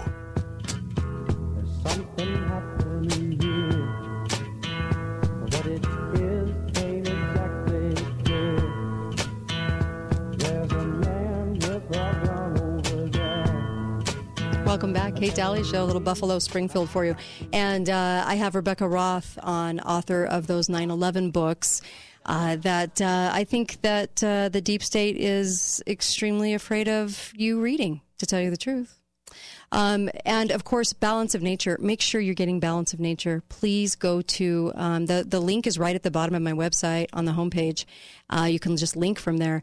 Uh, put in the code Kate. Order up. It's 31 fruits and vegetables. So they take the phytonutrients, they take out the air and water, and they give you the phytonutrients. It's a process that they developed in the 90s to give you these nutrients so that you could uh, benefit from 31 fruits and vegetables in capsules. And uh, you can take these every day. I'm serious. My family swears by them. I swear by them, and everyone I know because I've gotten everybody I know to take start taking them. And you you'll understand what I'm talking about with levels of energy, hair, nails, skin. I mean, you name it. Everything is is great, and you'll notice notice a difference in about a week and a half uh, after taking it. It's guaranteed 30 days. You can return it if you want.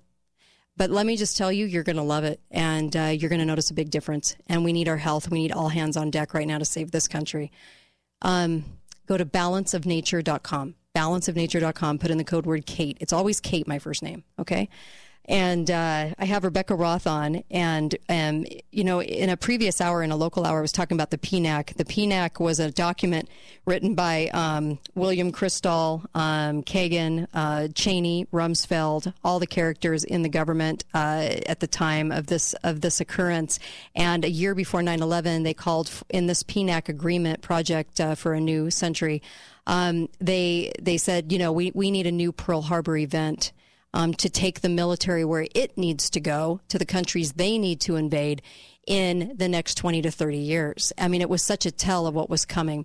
And so when you think about 9 11, think about everything around it, and we must start questioning it. We must start understanding what happened because now that it's been 22, uh, 21 years, we have a lot to talk about. And this is getting to the point where uh, if we don't wake up over 9 11 because there's so much evidence and so much proof that it did not happen the way they are selling it, that uh, this is kind of the awakening moment for a lot of Americans right now. And this is why we're also doing the show today.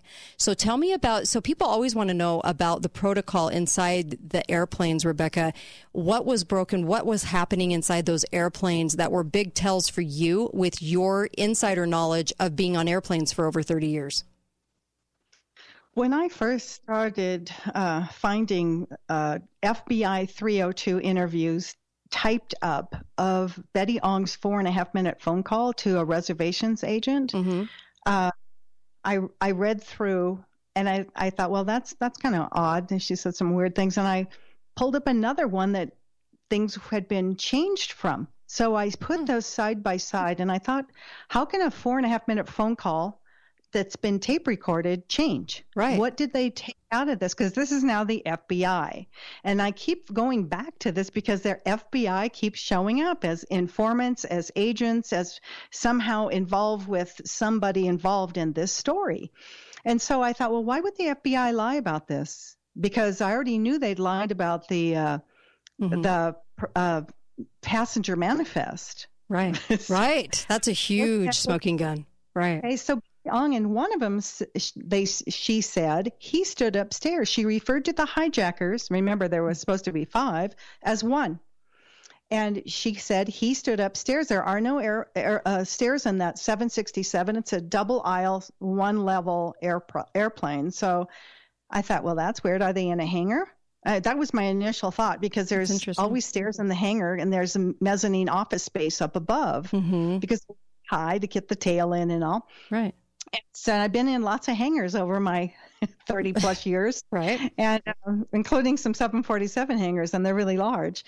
So, and our offices were in a hangar for a period of time. So I was very familiar with what's a hangar like inside. And I thought, why would she say that? And then she said, we're up in the air and I and they'd removed this, and I was like, wait a minute now. Yeah. No flight attendant would say that. And no flight attendant would call a reservations line. We would call directly to the main helpline, which would be crew scheduling, mm-hmm. uh, who could connect e- immediately with security, and at the same time they could uh, connect with the FAA, who would f- scramble fighter jets. It seems so to it, me, Rebecca, that the only way they could get a flight attendant to say that if this was scripted and somebody was standing there making you say something because maybe you maybe you think you're in a drill or something, and you're and you're repeating a written statement that would say we're up in the air that would sell it to the person saying it wouldn't it? Like eh, so so say this and then and then this statement says we're up in the air and that would maybe sell it as maybe a drill to the person saying it. Because a normal person wouldn't say that because they would already know you're in the air. You're calling. Well, it's interesting you say that because there's a passenger on Flight 93 named Mark Bingham who called his mother, who also had been a, I don't think she was still active flying, but she may have been a United flight attendant. Mm-hmm. And he said, uh, This is Mark Bingham, mother, both first and last name. And then he said, I'm on Flight 93. We've been hijacked. We're up in the air. And then he said, You do believe me, don't you, mom? What? And, and so later on, as I found his 302, I was like, his mother and his uh, aunt that answered the phone. And I was like, wait a minute now. He said we're up in the air. And so this is not something, you're right. It isn't something you would say because let me just say this if we are on the ground mm-hmm. and there's somebody in the aisle that's got a gun or a knife or a bomb, we would immediately push the button to arm the chute and we would get you out of that airplane onto the tarmac at whatever airport we were on the ground at. So you would never ever say we're up in the air for a hijacking. You just wouldn't say yeah. it. It happens in the air because we would obviously evacuate the airplane real quick. Right. If that were happening on the ground. So I just these are things I just thought, well, wait a minute now. And then what was really strange is, and again, I kept going back to the FAA changing the story. They actually changed the story on Flight 11. Mm-hmm. I found this out years later in, in researching. Um, they claimed that it was Mohammed Atta and four other people, two of uh, no, three of which showed up alive, and one of them knew the, that the fourth person had been killed in a small plane crash exactly one year, September 11th, 2000, one year earlier. So they quickly changed and brought up these other names. That's strange. And most people don't know that.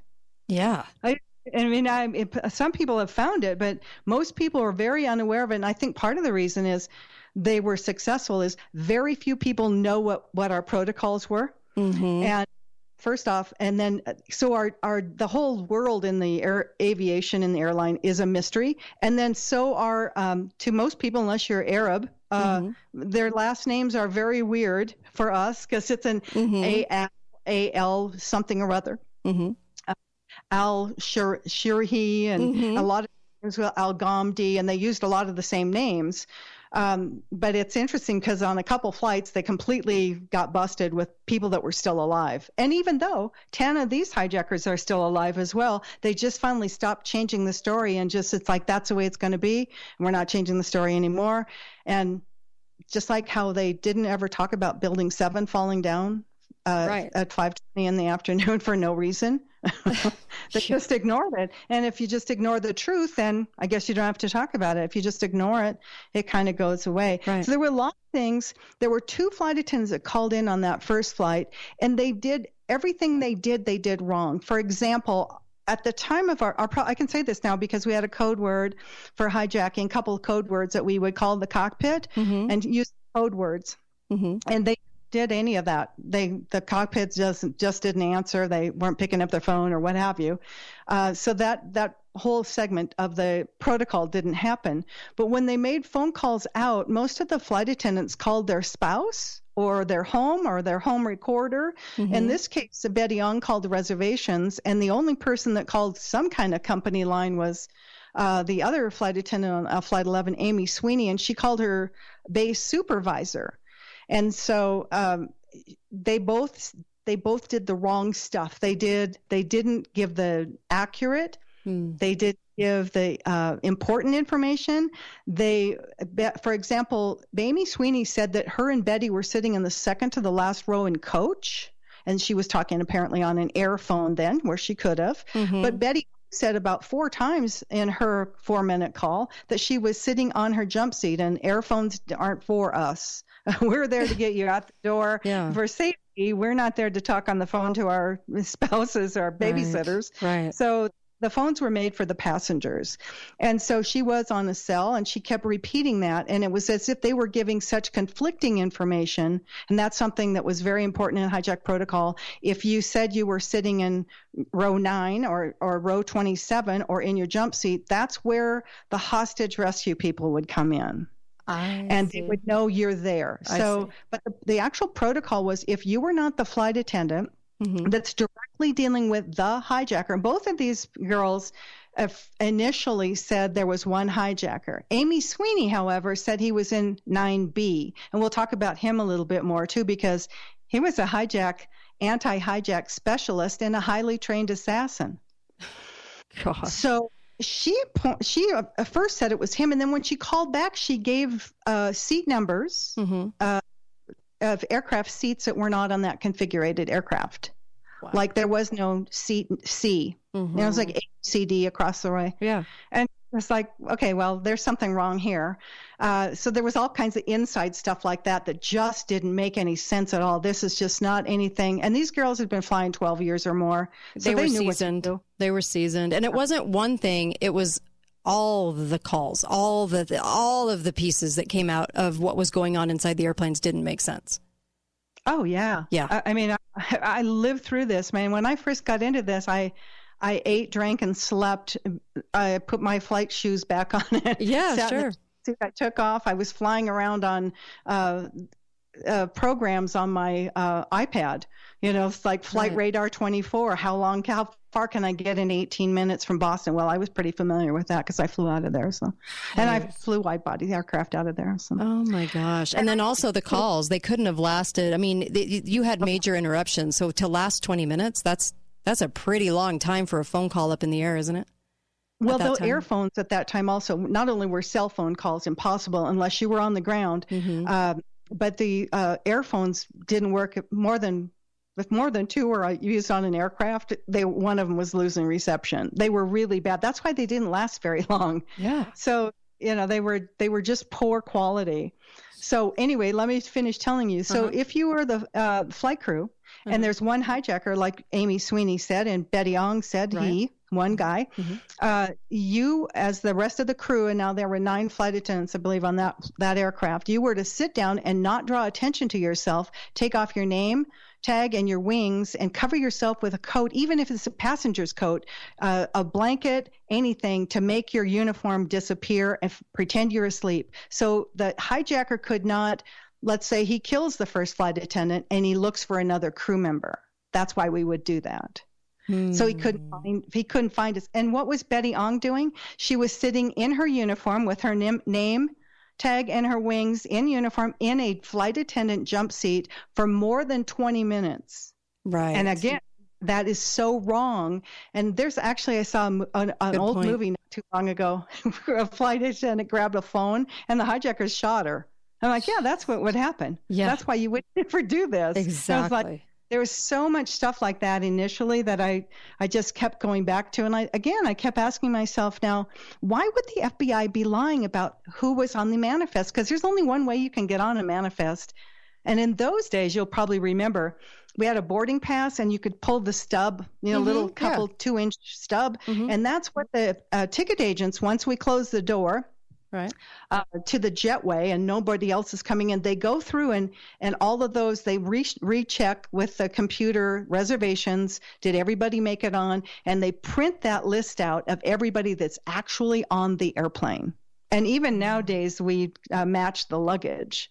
Yeah. So there's no way that the passenger manifest could show uh, 10 different arabs when there really were none well, so like.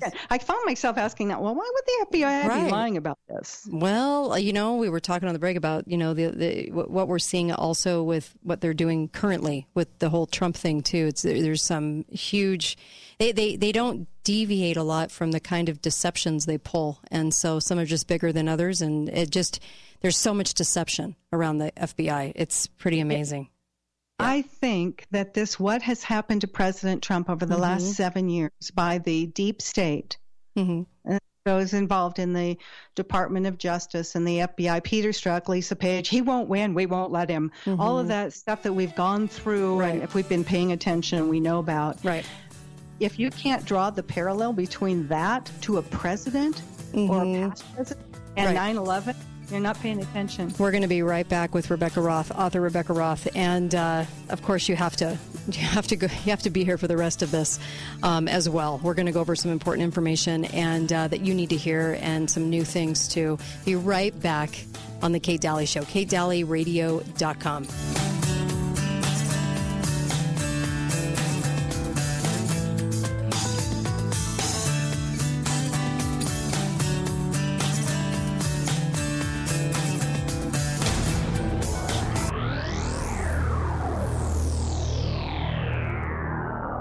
Thanks for listening to the Kate Dalley Show. All opinions. So, the Kate Dalley Show starts now.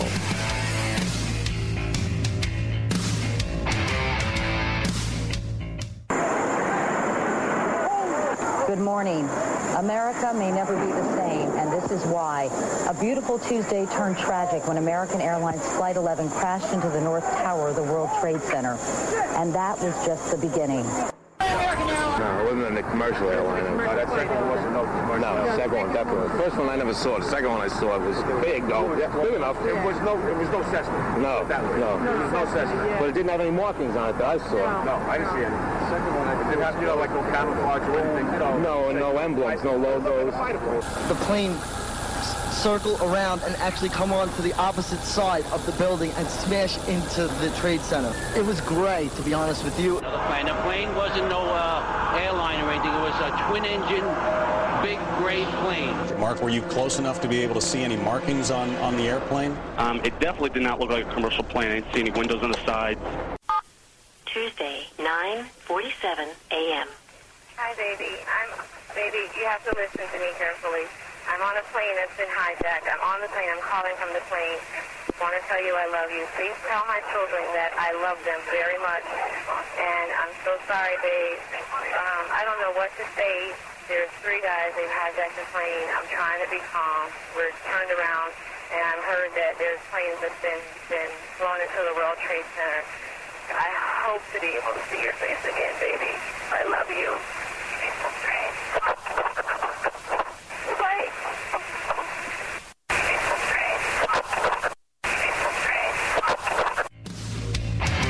Hi there, welcome, Kate Dalley Show. Last hour on a Friday, and of course, uh, with nine with nine eleven uh, coming up, with the remembrance of that event, uh, many innocent lives were taken. That, uh, of course, I'm going to have Rebecca Roth on to talk about these kinds of events because, and 9/11 certainly is worthy of our time and we need to find out the truth and we need to know the truth. This is this is this many years later and still this ball is unwinding, unwinding, unwinding and pointing in only one direction.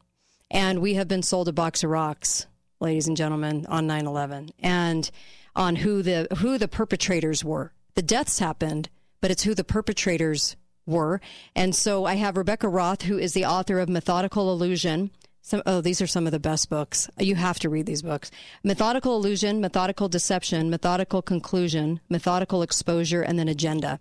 It's a book series, five books, and it and it spells out for you what happened to the people, what happened to the pilots, where, you know, is there pilots uh, still alive uh, that they said are dead?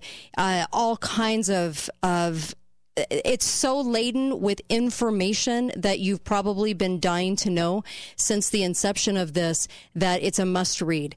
And Rebecca's on with me. We're going to be um, going over some things on the show for this last hour. We just talked about a lot of things in the previous hour. Um, and then, of course, why did they do it? Why? Um, and uh, she also points to uh, who all is involved, and it's never going to be who they say it is. And so we'll talk about Osama a little bit too.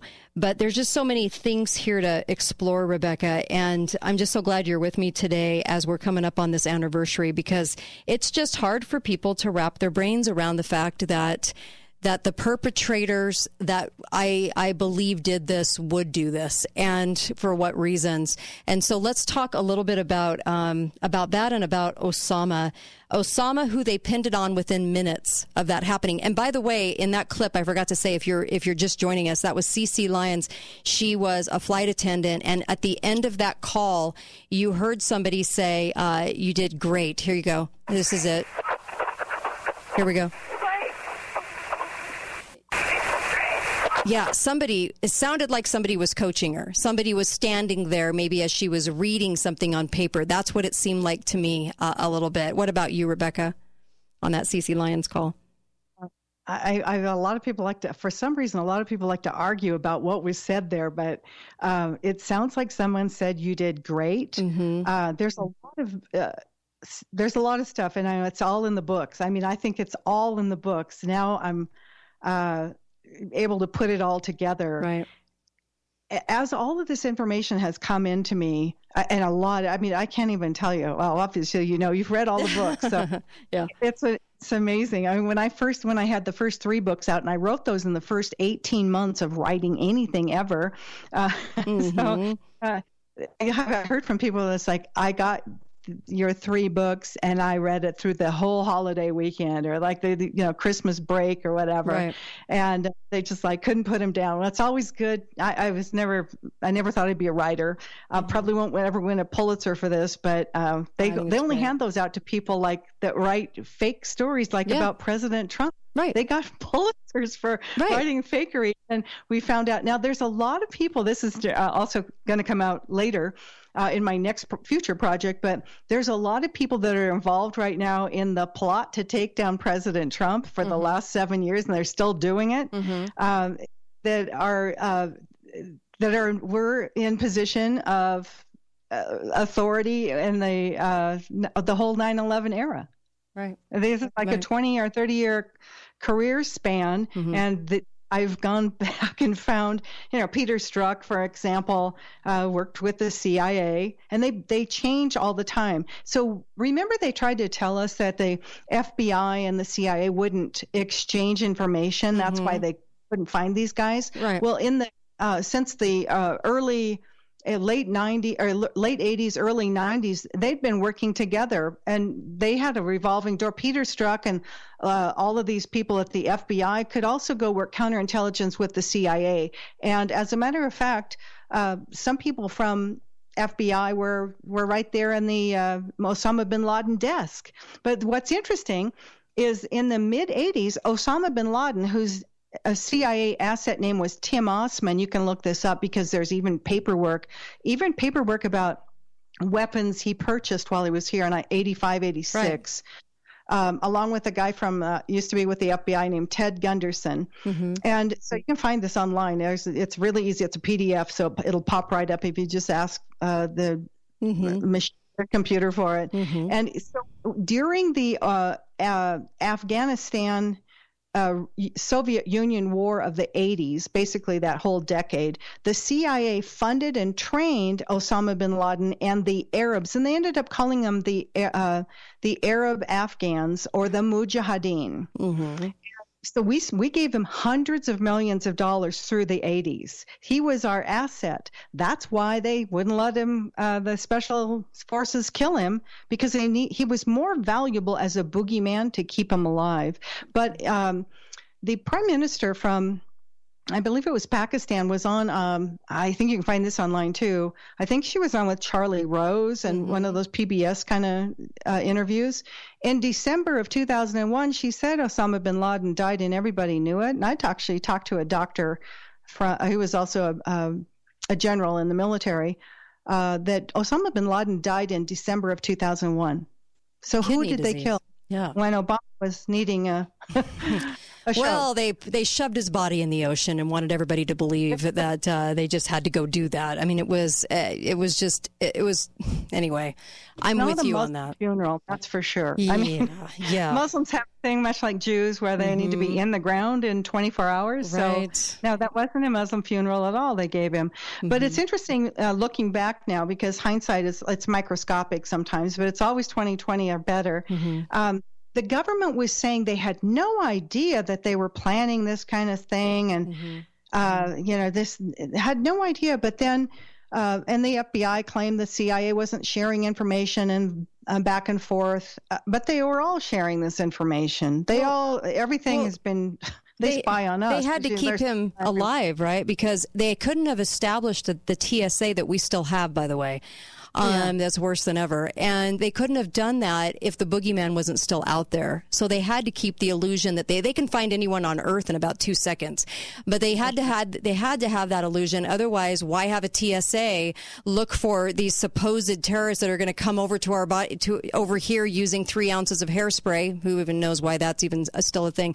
And um, and have maybe like something you know tweezers in your bag that needs to be removed. I mean, it's ridiculous that we still do this this many years later. But they had to. They had to because they couldn't kill him off because then you have to have the boogeyman, right?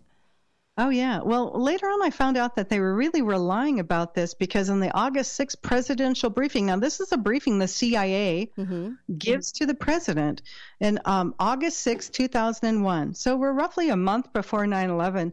It says Bin Laden determined to strike in the United States. Clandestine foreign government and media reports indicate Bin Laden, since 1997, has wanted to conduct terrorist attacks in the United States. Bin Laden implied in U.S. television interviews in 1997 and 98 that his followers would um, follow the example of the World Trade Center bombing of Ramzi Youssef and bring the lightning to America. Well, the, Ra- Ramzi Lu- Ru- Youssef was charged with the 1993 bombing of the World Trade Center, but that was an FBI sting operation, and they used an Egyptian uh, military intelligence retired soldier. Um, I think I want to say his name is Essam Salam, and he uh, was told and promised by the FBI that the explosives would not go off. But they did. Remember, they put it down in the basement. And then they took these guys, uh, Ramzi Youssef, who kind of probably is one of those lower IQ type of people, because that's who they like to get. They send FBI people into these mosques and they look for people that are I'll just say low IQ, maybe mentally challenged even. And th- so you'll see that a lot of these people, like Richard Reid, the shoe bomber, if you look at him, he Mhm. looks nuts, right? Right, right. Well, it's not a radical Muslim so much. It's just that he's low IQ or he's maybe uh, mentally challenged. Um, so yeah, they knew exactly what this was. I mean, this whole thing, and they they created the 93 bombing Mm-hmm. in order for you ready for this? Now, this is crazy. They needed the blueprints to set the explosives in the towers. So the guy who's misplaced the 2.3 trillion dollars, the comptroller, the banker at the Pentagon, Rabbi Dov Zakheim, he's a dual citizen with U.S. and Israel. He also had a, another company called Tri Data Corporation. They got the blueprints and did most of the repair work after the FBI bombing in 1993 of the World Trade Center. That's how it works. Wow. Wow. And that's all documented. I have documents. I have a room full of documents, and I've put them all on. I've I've I've just put them on uh, external hard drives and sent them all over because. Right. And I'm in Mar-a-Lago, my place. Oh uh, my gosh. Yeah, out there. It's got to be out there. All Yeah. of this stuff, and it all lines up. And there's there is one place that everything goes to, and it's not uh, Saudi Arabia. Mm, we'll be right back. More with Rebecca Roth when we come back. You're not going to want to miss this. Be right back. Kate Dalley Show.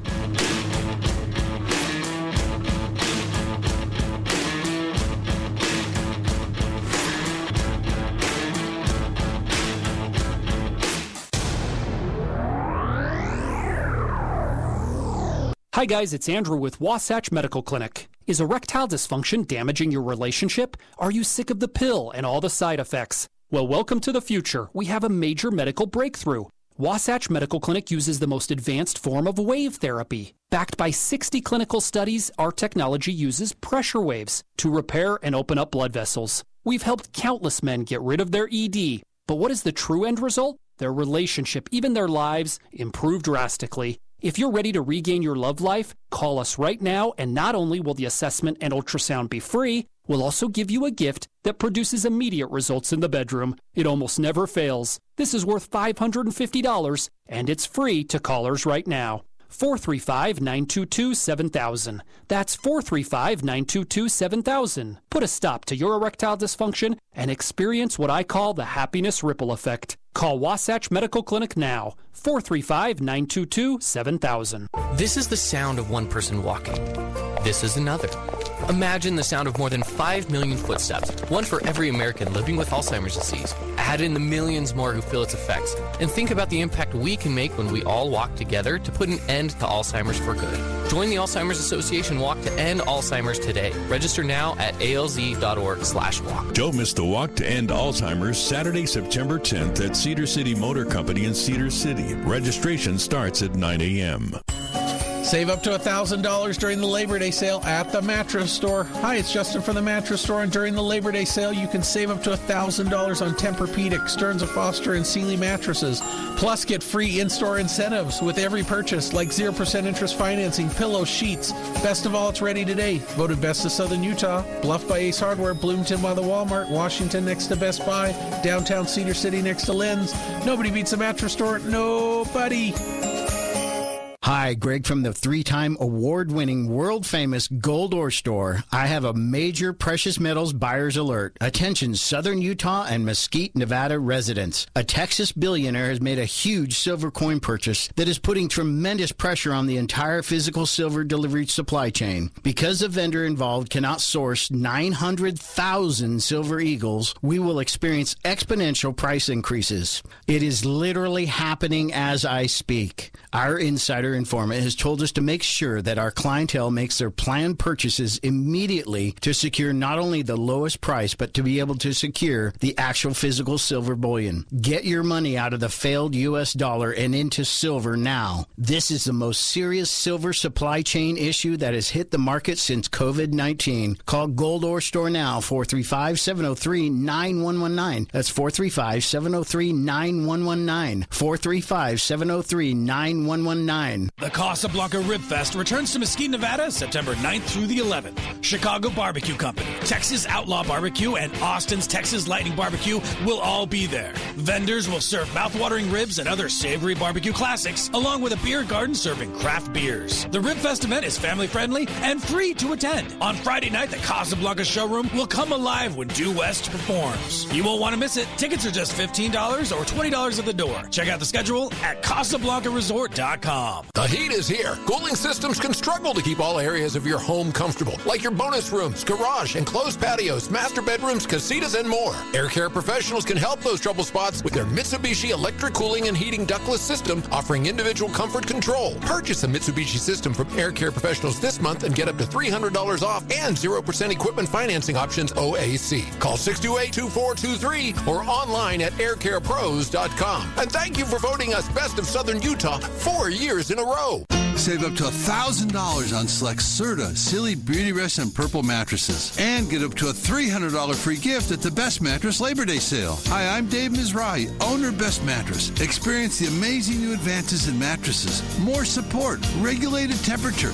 targeted pressure relief, even help with snoring. Plus, get a free gas card up to $150 on select Perfect Sleeper and Beauty Rest mattresses. We've got quick delivery and easy financing too. Best Mattress. Sleep easy, friends. See store for details.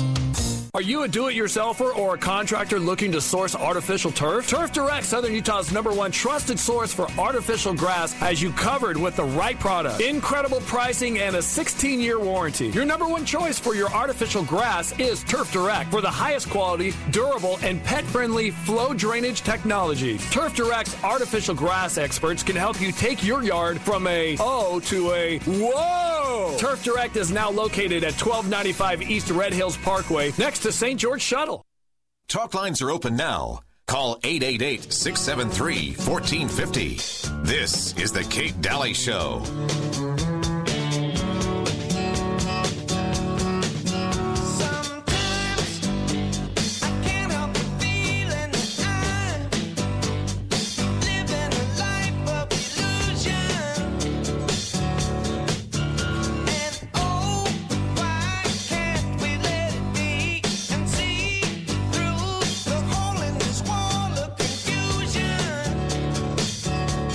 Go.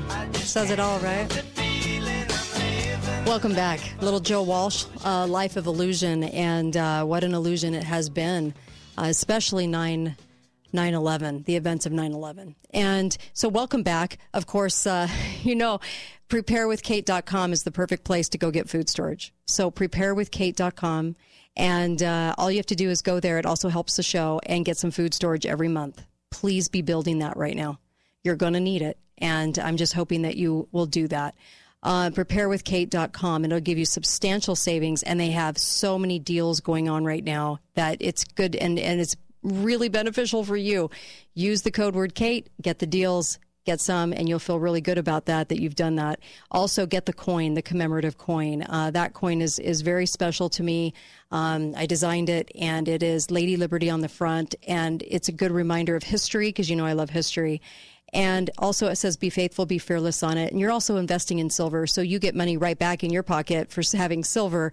And this is a great way to help truth in radio because it's under attack. You guys, I don't think people realize how few shows can, on the air, can say the things we're saying right now. In fact, you're not going to hear this on any other show today. I'll tell you that much. Uh, nothing, none of these facts that we're going over, and all of this is documented. So this isn't just hearsay. This is documentation. So please, please do that and uh, get the commemorative coin today. And I just I want you to have one. Get some for some family members, and you're investing in metals. Go to katedalleyradio.com. You'll see it right at the top.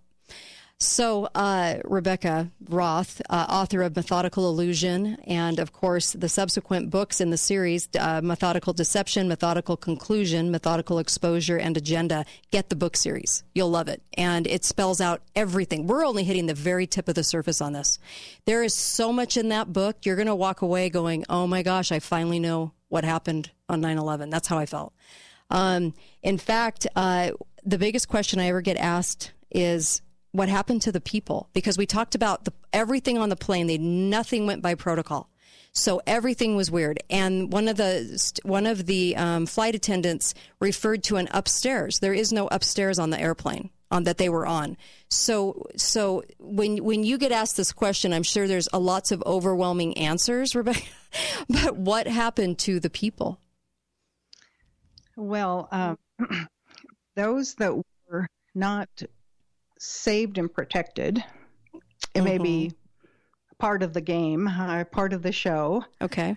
Uh, I, I, there's no way of knowing this for positive, but I, I've read a lot of books about how intelligence services, the Israeli Mossad, the CIA, uh, you know, like I said, this guy was a highly trained assassin that was sitting in 9B And all of his friends, he was in a special forces with the Israeli intelligence, and all his friends said he could he could kill a uh, a human with a pen and a credit card. He was just uh, brutal, right? Well, we're supposed to believe that two tiny Arab kids, barely 20 years old, no command of the English language. He, by the way, was fluent in English and uh, Hebrew and Arabic. So uh, he would have been able to know if they were speaking Arabic what they were planning, right? Right, And right. So uh, Mhm. we're supposed to believe, though, that he was killed by a plastic box cutter. And it's pretty impossible to cut anything, even some cardboard with a plastic box cutter. Right. So uh, that that kind of raised a, a suspicion. And again, the flight attendant would never ever make a mistake by saying it was 9B as the hijacker Mhm. if he wasn't, because when we land the plane and a hostage rescue team gets on, uh, they they'd kill somebody that was uh, Right. innocently uh, wrongly claimed. So one of the books I read about how the Israeli Mossad works it was called Gideon's Spies by Gordon Thomas. Mm-hmm. And in there, it talks about how they use uh, toxic, um, like toxic um things in a hypodermic needle and Mhm. toxic gas, like a gas canister.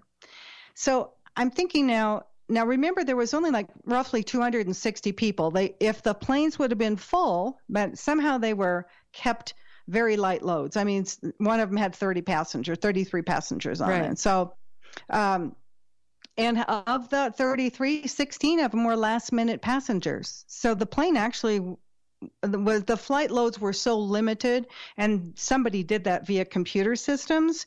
If they weren't limited they could have had over 850 passengers to deal with.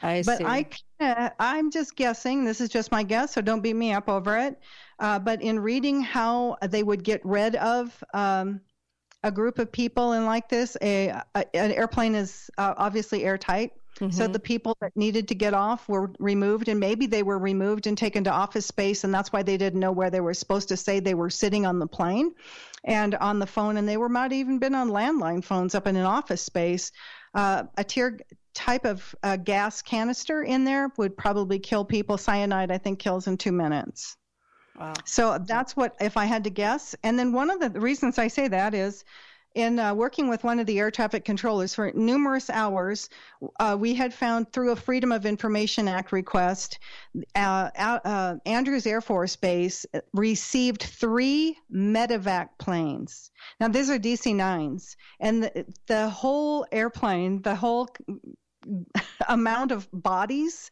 that the medevac planes could have uh, contained was Mhm. roughly that 260. So wow, they landed in the evening at Andrews Air Force Base, where there are incinerators, uh, and I'm assuming that's what happened to the bodies of the people they didn't uh, find uh, worth keeping. Because we do know, and these are from airline family people, uh, Mhm. that there have been pilots spotted alive. And so, again, that's how my fourth book, that was the last chapter. I started having the last chapter finished. I knew exactly uh, that. And that was kind of troubling to me because it was really a reality uh, Mhm. to have that. But again, people need to read through uh, Operation Northwoods because this was a, a plan that came out of the Department of Defense, the chairman of the Joint Chiefs of Staff to John F. Kennedy, Mhm. uh, President Kennedy.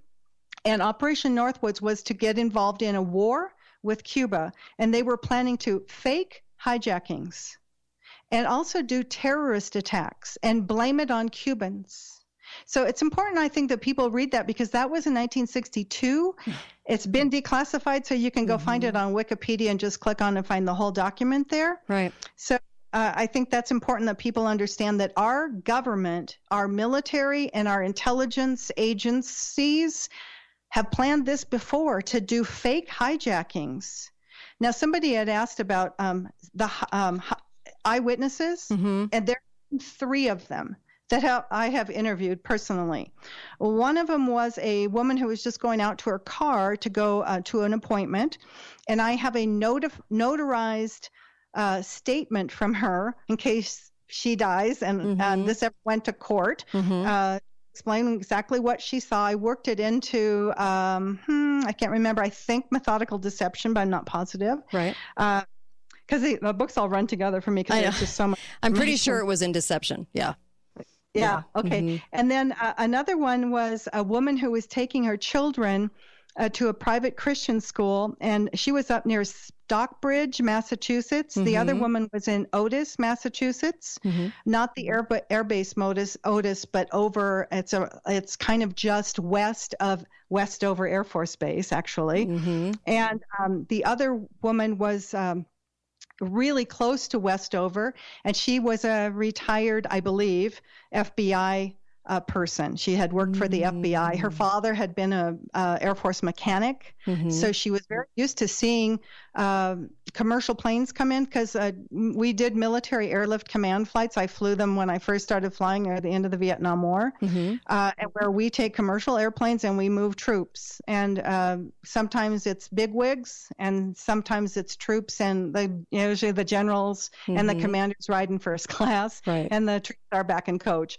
And uh, she just looked at, she saw the planes landing, and just immediately thought, ah, some big wigs from the Pentagon must be coming in, or there's going to be an inspection or something. So Jeez. she had seen them as well. Um, and Because- the woman up Mhm. Go ahead. She she was at a stop sign and she saw would have been flight 77 she described it the paint job and everything uh, so close to the ground it just petrified her both of these women uh, the one from otis and and the woman from stockbridge and she had she was stopped at a stop sign so Hmm. she was like, I, I'm looking at this silver airplane coming in. I was like, whoa, this is way too close. It's way too close to the ground. And both of them thought that the planes were going to crash. Interesting, because what we're talking about is the fact that it the plane went up and then probably went back down, and a lot of people probably don't grasp that because they think that it stayed in the air and flew into the tower, but it, because of the phone calls, because of what was said, um, it- they would have had to have been back on the ground, and so that would make sense that they landed. So there were Yeah. eyewitnesses to see this these planes down on the ground. Yeah. In order and this is what struck me right away was in order because i start, kept reading on these newspapers and all these articles and, and fbi documents and stuff it said they were using cell phones and i'm like no, no way. You had to be on the ground to do a cell phone call. And so I figured out the first two flights out of Boston. And then I went to this thing called the flight or airplane airplanemanager.com, I think it Mhm. is. And there's a flight calculator there. And I just put in uh, Newark and I put in uh, Dulles, uh, Mhm. the airport in Washington D.C. IAD is the code, and I put that in there. And as the you can figure out whether there's live wind or no wind, Mhm. and you can figure out the how fast they can get there. And it's just like all coincided that day when I figured that out that these plane in order to make the cell phone calls they had to be on the ground. Right. And when all of those planes flight time coincided with when the pl- the phone calls started, cell phone calls started, I was Mhm. like sick to my stomach. I, was like, no. How could you not be? Because then you have eyewitnesses saying these planes landed, and that's not a usual. It's not happening all the time. It's not happening every day anyway. And not, it's not like you know people think, oh, everybody would notice a plane landing. No, you don't. I mean, think about your own area. You don't. You tune stuff out. You're on the ground. You're working. You have you have things to do. You're not always looking up in the sky to notice everything. And so the few eyewitnesses that even would see it, you have a few that came forward uh, to tell you about it. And it's so interesting to me how everything did coincide because it's really the only answer about how the calls could have been made and last. Yeah. Right. Yeah, that's true. Because some, you know, some of well, uh, Amy Sweeney called, I think, four times, Hmm. and it, you just couldn't depend on even the airphones were not that dependable, and so that uh, it always. Uh, it just made made no sense to me. It's like, oh, Right. those those dropped calls, and they were very expensive. You had to, you had to program your computer or your uh, credit card in Mhm. you know zap through the phone it was like a credit card reader Right. in order to get it it was like 10 bucks a minute i mean for a flight attendant in 2001 that Right. was a lot of money Sure. and so you know to sit on the phone for 20 minutes you'd be thinking ding ding cha-ching cha-ching Right, right. And even in a hostage situation, I mean, you know, to stay on the phone while, like, like you said, while in a hostage situation, that would never occur because they would never let somebody stay on the phone that long unless you're reading from a script that somebody's standing over you and you're reading it, maybe even thinking you were in a drill at the time and you're reading the script on the phone. If the flight attendants would have followed the protocol and called the correct number and got the jets scrambled, Mm-hmm. we wouldn't this what happened didn't happen. So for for the people that were planning faked hijack, it was a success. Right. But another thing that caught oh, my eye. Oh, wait on that one because we're going to come right back. I want to hear what caught your eye. Hold on just a moment. Rebecca Roth, author of Methodical Illusion and all the subsequent books on this topic. Be right back.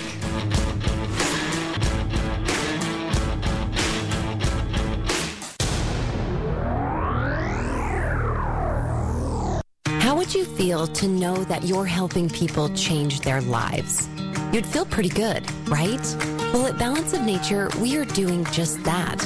And you can too. Balance of Nature is looking to hire a shipping clerk. In this position, you're the last line before everything gets shipped to the customer. You will get to put the product into boxes and label them to be shipped off, knowing that you're making someone's day from the instant that box is picked up. This full time position starts at $15 an hour and has opportunities for quarterly bonuses with benefits, including healthy daily lunches at no cost to you, insurance, and many internal company events that add excitement to the work week. Now is the time to work for a company that cares about its employees and customers. Go to balanceofnature.com slash careers to see a full list of job openings and apply today. Come join our team as Balance of Nature continues to build a future with you in mind. Steamroller copies, we're the one to help you till your work is done. The full service business center makes your day run so much better. Rubber stamps, letterheads, colored copies, blue and red, invitations for the wedding, faxing and computer renting. It's time for our annual banner sale at Steamroller Copies. Full color banners are on sale now at our lowest prices ever, 249 a square foot. That's right, 249. These are the same high quality banners we print for Ironman World Championships, BMW, Under Armour, and NBC Universal. If you want vinyl, fabric, or wind-safe mesh banners, Steamroller has them all. If you have a deadline to meet and need your sign produced quickly, Steamroller Copies can have it ready for you to pick up in 24 hours or less. Need help with design? Steamroller Copies has the largest for-hire graphic design team in Southern Utah. Order today at any Steamroller Copies location. St. George Boulevard, South River Road, State Street in Hurricane, and 96 North Main Street in Cedar City. Steamroller Copies, always asking. What do you want to print today? Business center, You, hey you! Did you know that InfoWest has customized solutions to fit your internet needs? From gaming, working from home, or IT solutions for a small business, InfoWest has what you need to keep you connected. Since 1994, InfoWest has been customizing internet solutions. This month, new customers can receive $100 service credit. See what our premium internet service has to offer. Visit InfoWest.com and discover what InfoWest can do for you. Isn't it time to come home to InfoWest, the internet people? Three months after the apocalypse. Oh, MREs again. I'm sorry, honey, but that's all we have. But it's been two years since the end of the world, Mom. Well, you can blame your father for filling our food storage with MREs. Hey, it was good enough for me in the Battle of Gog and Magog, and it's good enough for you now. But the Johnsons have the best food storage. They got it at your Family Still Matters before the apocalypse. How come you didn't get our food storage from your Family Still Matters, huh? Paintball, violins, and food storage. 175 West, 900 South. Your family still matters. Hey, this is Steve here with Garage Doors Only. Many years ago, I heard the old adage that says a company is only as good as its worst employee. And you know, over the years, I have found this to be largely true. That is why we are so proud of the team of employees we have here at Garage Doors Only. Our employees are a big reason why Garage Doors Only has been voted the best garage door company in southern Utah for four years in a row, and why we have hundreds of five star Google reviews. And right now, we are looking to expand our team. If you are an experienced garage door installer or service technician, come talk to us. Our field techs absolutely love our generous piece rate reimbursements, four day work weeks, and weekly paychecks. And at Garage Doors Only, we also offer paid time off, paid holidays, and a health care reimbursement program. If you don't have experience but are hardworking and detail oriented, come join our growing team and learn what it's like to be part of the best garage door company in southern Utah. Call or text us today at 435 868 1200 or apply in person at 689 North Bluff. Garage Doors Only, where garage doors is what we do. I have a secret to share with you. It's Greg from the three time Best of Southern Utah award winning Gold Ore Store. Recently, a mega rich Texas billionaire decided to buy $50 million worth of silver coins, and over half the funds are buying U.S. Treasury minted American Silver Eagles, which equals 900,000 coins. And this is just the beginning, folks. Word is the next purchase will be a half a billion dollars. This huge purchase volume has already put tremendous pressure against the entire precious metals industry. As here's the secret, folks. Several of the major private mints actually produce the coin planchets used to make the Silver Eagles. It figures the government creates nothing but discord and huge mountains of debt. Buy silver now before the billionaires literally steal it out from underneath all of us. Gold Ore Store, your trusted partner in all things precious metal. We buy and sell gold, silver, and so much more. Gold Ore Store, 435 703 9119. That's 435 703 9119. The Kate Dalley Show is brought to you by Aragosta Restaurant. You don't need to go to Vegas to experience five-star dining. Visit Aragosta Restaurant right here in St. George and see why they were voted best in Southern Utah. Now three years in a row, Chef Amy invites you to make your reservation today and treat yourself to fine dining at Aragosta Restaurant. Talk lines are open now. Call 888-673-1450. This is the Kate Dalley Show. Take these broken wings and learn to fly all your life. You were only waiting for this moment to rise. Welcome back. Kate Dalley Show, little Beatles for you, Blackbird. Welcome back. I, it's a lot to take in, I know, and uh, but we have to because there's there's so many pieces. We're not even ta- we're not even talking about Building Seven. We're not even talking about the buildings and how they collapsed and the demolition. We're not even talking about all the other stuff. We're uh, th- I mean, there's enough here on this side of it that it's you can't deny that, that we're not be, that, that we're not being told the truth. We we are. I, I mean, we're not being told the truth at all. So, welcome back to the show. And uh, I also wanted to mention Inside Out Hyperbarics. They're doing a great job at getting you uh, hyperbaric machines for your home. And it's such an easy thing because it's a it's a tented machine, and you can actually just sit, take a nap, and while oxygen is going into those cells. And for Alzheimer's, for uh, brain injury, for cancer treatments, for all kinds of things, this is what helps. This is what can do it. And this has been around almost 80 years. There's been do- documented research on this, and it has been an amazing way to get away from pharma. And I would highly recommend that. Please get away from pharma. And, um, this is the way to do it. InsideOutHyperbarics.com. Give them a call. They'll answer all your questions. They're so great about it. And uh, get a machine in your home, and you can even pay later on it. It is an amazing way to do it. So highly, highly, highly recommend. I can't believe all the success stories coming out of hyperbaric. Even Judy Mikovits, Dr. Judy Mikovits talks about it all the time. This is such an answer. Um, okay, uh, Rebecca Roth is with me. Her books when I got introduced to her books, oh my gosh, mind blown because I was always had so many questions and stuff never made sense. And then it finally made sense after I read her books. Methodical illusion, methodical deception, methodical conclusion, exposure, and then agenda. It's a five part book series and it has so much information and her research in it that it's just, I mean, it's, things are so researched and she's got so much documentation. You can get the best price on these books um, at Read Roth readroth.com. R E A D R O T H.com. Readroth.com. That's your best price. There's a store there and uh, and get the books there. She did she did such a fantastic job. These books you'll just be mind blown and you'll want to give them to a friend too. I, I promise you. So get a get just get two copies when you get it. Uh, Rebecca, coming back, let's talk about the one thing that you saw that really kind of caught your eye because that's what we were saying on when we were leaving the last segment.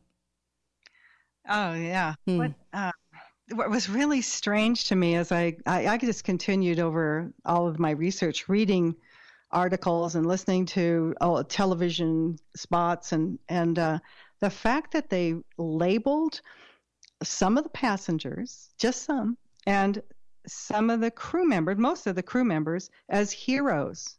And it struck me so odd because a hero in a hijack situation would be the person that followed the protocols, that got the plane landed, that got the hostage rescue SWAT team there to save all of the passengers and crew. That's a hero. Right. And I, why would they? These people, they failed at every. They failed to follow the protocol for hijacking, and we study that every year in our recertification training. Everybody has to go through so many hours mm-hmm. of FAA research training every year. We go through the same protocol every year, the code words, everything to do step by step. And they, all of the flight attendants, did the wrong thing, and uh, they gave out the wrong kind of information.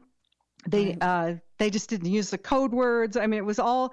Some of them called their home recorder Mm-hmm. and then called back and caught, got a hold of their husband. Mm-hmm. Or uh, one gal called from flight uh, 77 called her parents in Nevada. Yeah. And strange. they had no idea where to call or how to go get help for her. And it was just absurd, absolutely absurd. But another thing that I wanted to say, this is this is kind of what really triggered me Mm-hmm. because I started very first starting to question, well, why would the FBI be lying about that? Why would they say this when that's not true? And what about these fake manifests and all these guys that showed up alive and all that? I was listening to, okay, Fox News one time. Now, this was probably within the last decade, so it was Mhm. quite a while back. I was listening to Sean Hannity's show. I just remember that, and I was cooking dinner, and I heard two people talking. They were talking about Building Seven, and it caught my ear. Uh-huh. And I, one of the persons in the the panel, m- when they mentioned Building Seven, was immediately labeled by one of the people on the sh- on the show. I just don't remember who they were. I wasn't paying close attention as an anti-Semite. And I, oh my I God. thought, wait a minute now. A building fell down. I saw it on. I saw it live fall down. It looked like a controlled demolition to me. How do you get anti-Semitism out of a building falling down? And that is what I thought. And I thought, wait a minute now. Mm-hmm. That's absurd. That that's absurd. And so uh, that was kind of like on top of why would Betty Ong have more than one version of a taped phone call? Yeah. Why? Right. why right. hijackers still be alive? And then when I Mhm. got that, I thought, well, that's just the most absurd statement. But it really triggered me to keep looking. Well, yeah, you've had all the missing cameras that are locked away now, will never be seen. 80 something cameras at the Pentagon, most cameraed place, but we only got one weird piece of footage that never made sense. We had the, the 2.3 trillion that Rumsfeld the day before said was missing, and I'm going to find it. And then we had 9 11 the next day, and where the computers were moved in the direction of where uh, the bomb, or if you want to say airplane, I guess you still can, bomb hit. And they said, oops, we all of our evidence to find that money is gone. I guess the 2.3 trillion's out the window. And so all these things, the payouts, the airlines, the shorts on the airline stock, the, all these things, and then the heroes. Now, the, it's interesting because every false flag, what do they do? They prop up heroes right away. It's all about the heroes and they focus on the heroes. It adds another layer so that if you were to question, now you're questioning the heroes. Now you're questioning the heroes. That is, you cannot do that in America. How dare you question a hero? Right. Yeah. Right. Like little Swedish girl. How dare you? How dare you? Yes, I so true, Greta. Exactly. Mhm. And it, it's interesting now, you know, and, you know, as I say, when I first started writing, when I wrote Methodical Illusion, I thought they, uh, the federal government was going to hunt me down. I got pretty, uh, I Yeah. got pretty secure. I got myself at several locations. I was like, whoa. Uh, I mean, I, I really did change my whole world when I, once. I decided to publish it. And what made me decide to publish it, I wrote it, printed it in a manuscript, Mhm. and set it on the shelf. And I thought nobody will ever want to read this. And if I Mhm. ever print published it, no one would read it. And then I had a conversation with someone I'd met on social media who was a New York firefighter. And he told me about the lack of bodies, Mhm. about the lack of computers, and any, and, uh, basically, it was a pile of dust. And uh, the other firefighters, they found just the Scott pack, the air packs that you, the firefighters use to breathe when they go into a building, uh, but no bodies. And I got off about a two hour conversation with him, as you might imagine, because you and I can talk pretty good. Uh, and I just I said I have to get my book printed. I have to edit through that thing, and I have to get it out there. And about four months later, George Noory called called me uh, from Coast to Coast, and I uh, did an interview with him, and that book shot up to the top ten in Amazon of overall books.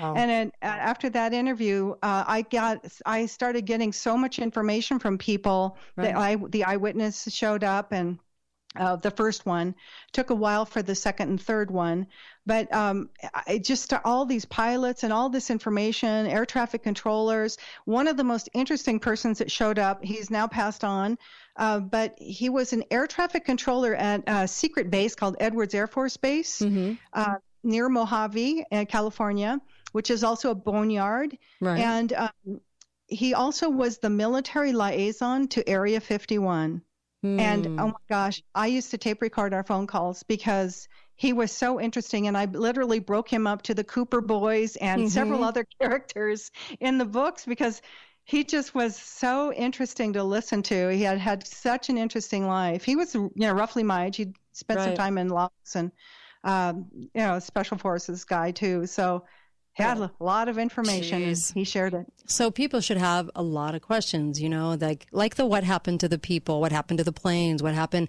are are some of the pilots still alive, and all those things are in the books as you described because so many witnesses came forward to you, and it really is kind of an amazing thing because when you start to understand it from this perspective, just like with the heroes thing. We're not disparaging people. We're saying that stories were told and things were done. And that's what we're talking about is look beyond the emotional ploys that were always given in these kinds of stories because immediately they have to have their heroes so that everybody focuses on that and no one's allowed to question anything. And, and if you focus on, if you, if you look at it like a story that they're telling you, then you can see the rest of the story. A lot of people stop at the emotion of, oh, you can't talk about, I get this sometimes. You can't talk about 9 11, you're disparaging the victims. And I feel like saying, honey, you know, the family members want answers because they know they were lied to. Why wouldn't you want justice for people? This is ridiculous. I yeah. have received thank yous from several parents that I'll lost uh, young adults in that whole incident and thanked me for closure. Wow. That's huge. I- I- pretty amazing. And, you know, talking about that, uh, Flight 93, all of the phone calls, there were like 11 phone calls. Mm-hmm. Uh, those were all heartstring grabbing phone calls. Right. Right. All of them. And one woman said, they're being very kind to us. Something's happened on the plane, but they're being very kind to us, like showing the Stockholm syndrome. Mhm. And then also another woman called. She knew she wasn't going to make it. And she uh, told, I think she left a message on a phone recorder, uh, which we all had in our kitchen at the time, our living room, Mhm. uh, that she. She told the uh, person, I think it was her husband or family members, where the key to her safe was Interesting. because she knew she wasn't going to make it through the whatever she was seeing. She was one of the uh, Flight 93 passengers. So I'm assuming at that point they saw whether it was uniformed people or someone on the ground that they knew this was a, a bad scene. Yeah, there were intelligence agencies very much involved in this, and it's uh, they, of course, you know, they want to blame it on uh, Iraq with no weapons, and they want to blame it on Osama who's in a cave, and then they want to blame it on um, Saudi Arabia when they're finally telling you the truth, and none of those, all those answers are misdirection from who really was at the at the controls, right? Yeah, it's it's very true. I mean, as I started, you know, writing, like I said, I, I wrote the first three books in 19 months. I just, I had so much information at that point. Uh, and then I had to take some time. I kind of overwhelmed myself with first off being in that business in that Mhm. industry. I still have friends that still fly, and they've read all the books. Right, right. That's kind of wow. That uh, that your coworkers could Right. be assets for the CIA Yeah. is kind of well most of the pilots were military and so now i know Mhm. that a lot of military guys if they're told it's a patriotic Right. thing to do they do it Well, and they were all switched out uh, the night Yeah. before, and that's an important piece because that that doesn't happen ever in history. That you would have all those flights that just so happened coincidentally. I'm not a coincidence theorist, and so they it couldn't have happened. Um, that they were all switched out the night before, so there's there's that too. So there's like so much. There's just so much here, and I know we only have a couple of minutes, but um, I, what do you want to end with? Because there's so much. You got to get the book so that you you know all the stuff we're talking about about's laid out in, so you can actually see why she's saying this in the books. By the way, yeah it's- i mean lit- literally laid Mhm. out how i woke up as a flight attendant and i didn't want to know the truth trust Right. me uh, and I just, I think that people should read the novels. I think it's easier to take in this kind of information reading a novel or seeing Mhm. a movie. And I'm never going to get a movie deal. right? No, no, you won't. If you read through it, it's easier for you to digest. And then when you read the nonfiction and see the data, then you're it's going to hit you. And also, I think reading uh, Operation Northwoods, understanding what uh, Gideon spies, uh, how the Mossad operates, the intelligence agency for Israel, they were involved. They weren't the only ones involved. We were Mhm. involved. Britain was involved. Mm-hmm. Uh, so Yeah. I think reading and understanding what that was. I know when I uh, first started flying, I know I met pilots that were CIA guys that were going to Vietnam, Mm-hmm. uh, Laos, and Cambodia, and not doing good things. Right. But I didn't know what the CIA did when I. I think a lot of people don't. Right. I think a lot of people don't realize that they're trained assassins and that uh, they're spies, and you know Mhm. that we just don't digest that. That's we so just think, oh, true. they're- they're just- and our government would never do that to us, and they didn't do it to us as much as they did it to. Uh, other Middle Eastern countries, they got a lot of uh, Mhm. lithium for the batteries and gas Sure. and oil and pipelines and There's a lot more to this story. oh my gosh, it's like mind blowing. complex. I mean, we just Yeah. we fed the military industrial Oh, complex for that was- 22 That was another thing. There was a lot of corporations that work just with the military. So they're those third party corporations, but they're not really third party that are part of this conversation we didn't even bring in today that are very, very influential in the entire 9 11 story. Also, go to read, but you'll see that in the books. ReadRoth.com is your best price on those books. ReadRoth.com. And you also have a show, because I know we only have about 30 seconds. How do people listen to your show? Oh yes, I have a, a membership uh, show uh, that's on behindthegalleycurtain.com. Nice. And I do a daily news show, and there's Mhm. lots of 9/11 stuff in there, and you can get a 30% discount on it. It's 9/11 per month unless you go into it six months or 12 months, and it's much cheaper. It sounds like six bucks. Right. But there's a code there. You can get a discount and join in. There's a chat room there. Good. And we share a lot of information on prepping and health also. So Awesome. kind of Thank kind of you. Thanks, Rebecca Roth. I really appreciate it. Methodical Illusion is the book. Go to readroth.com. Read Roth, R O T H dot com. Thanks, Rebecca. Appreciate you. And uh, be faithful, be fearless, and see you back here uh, Monday.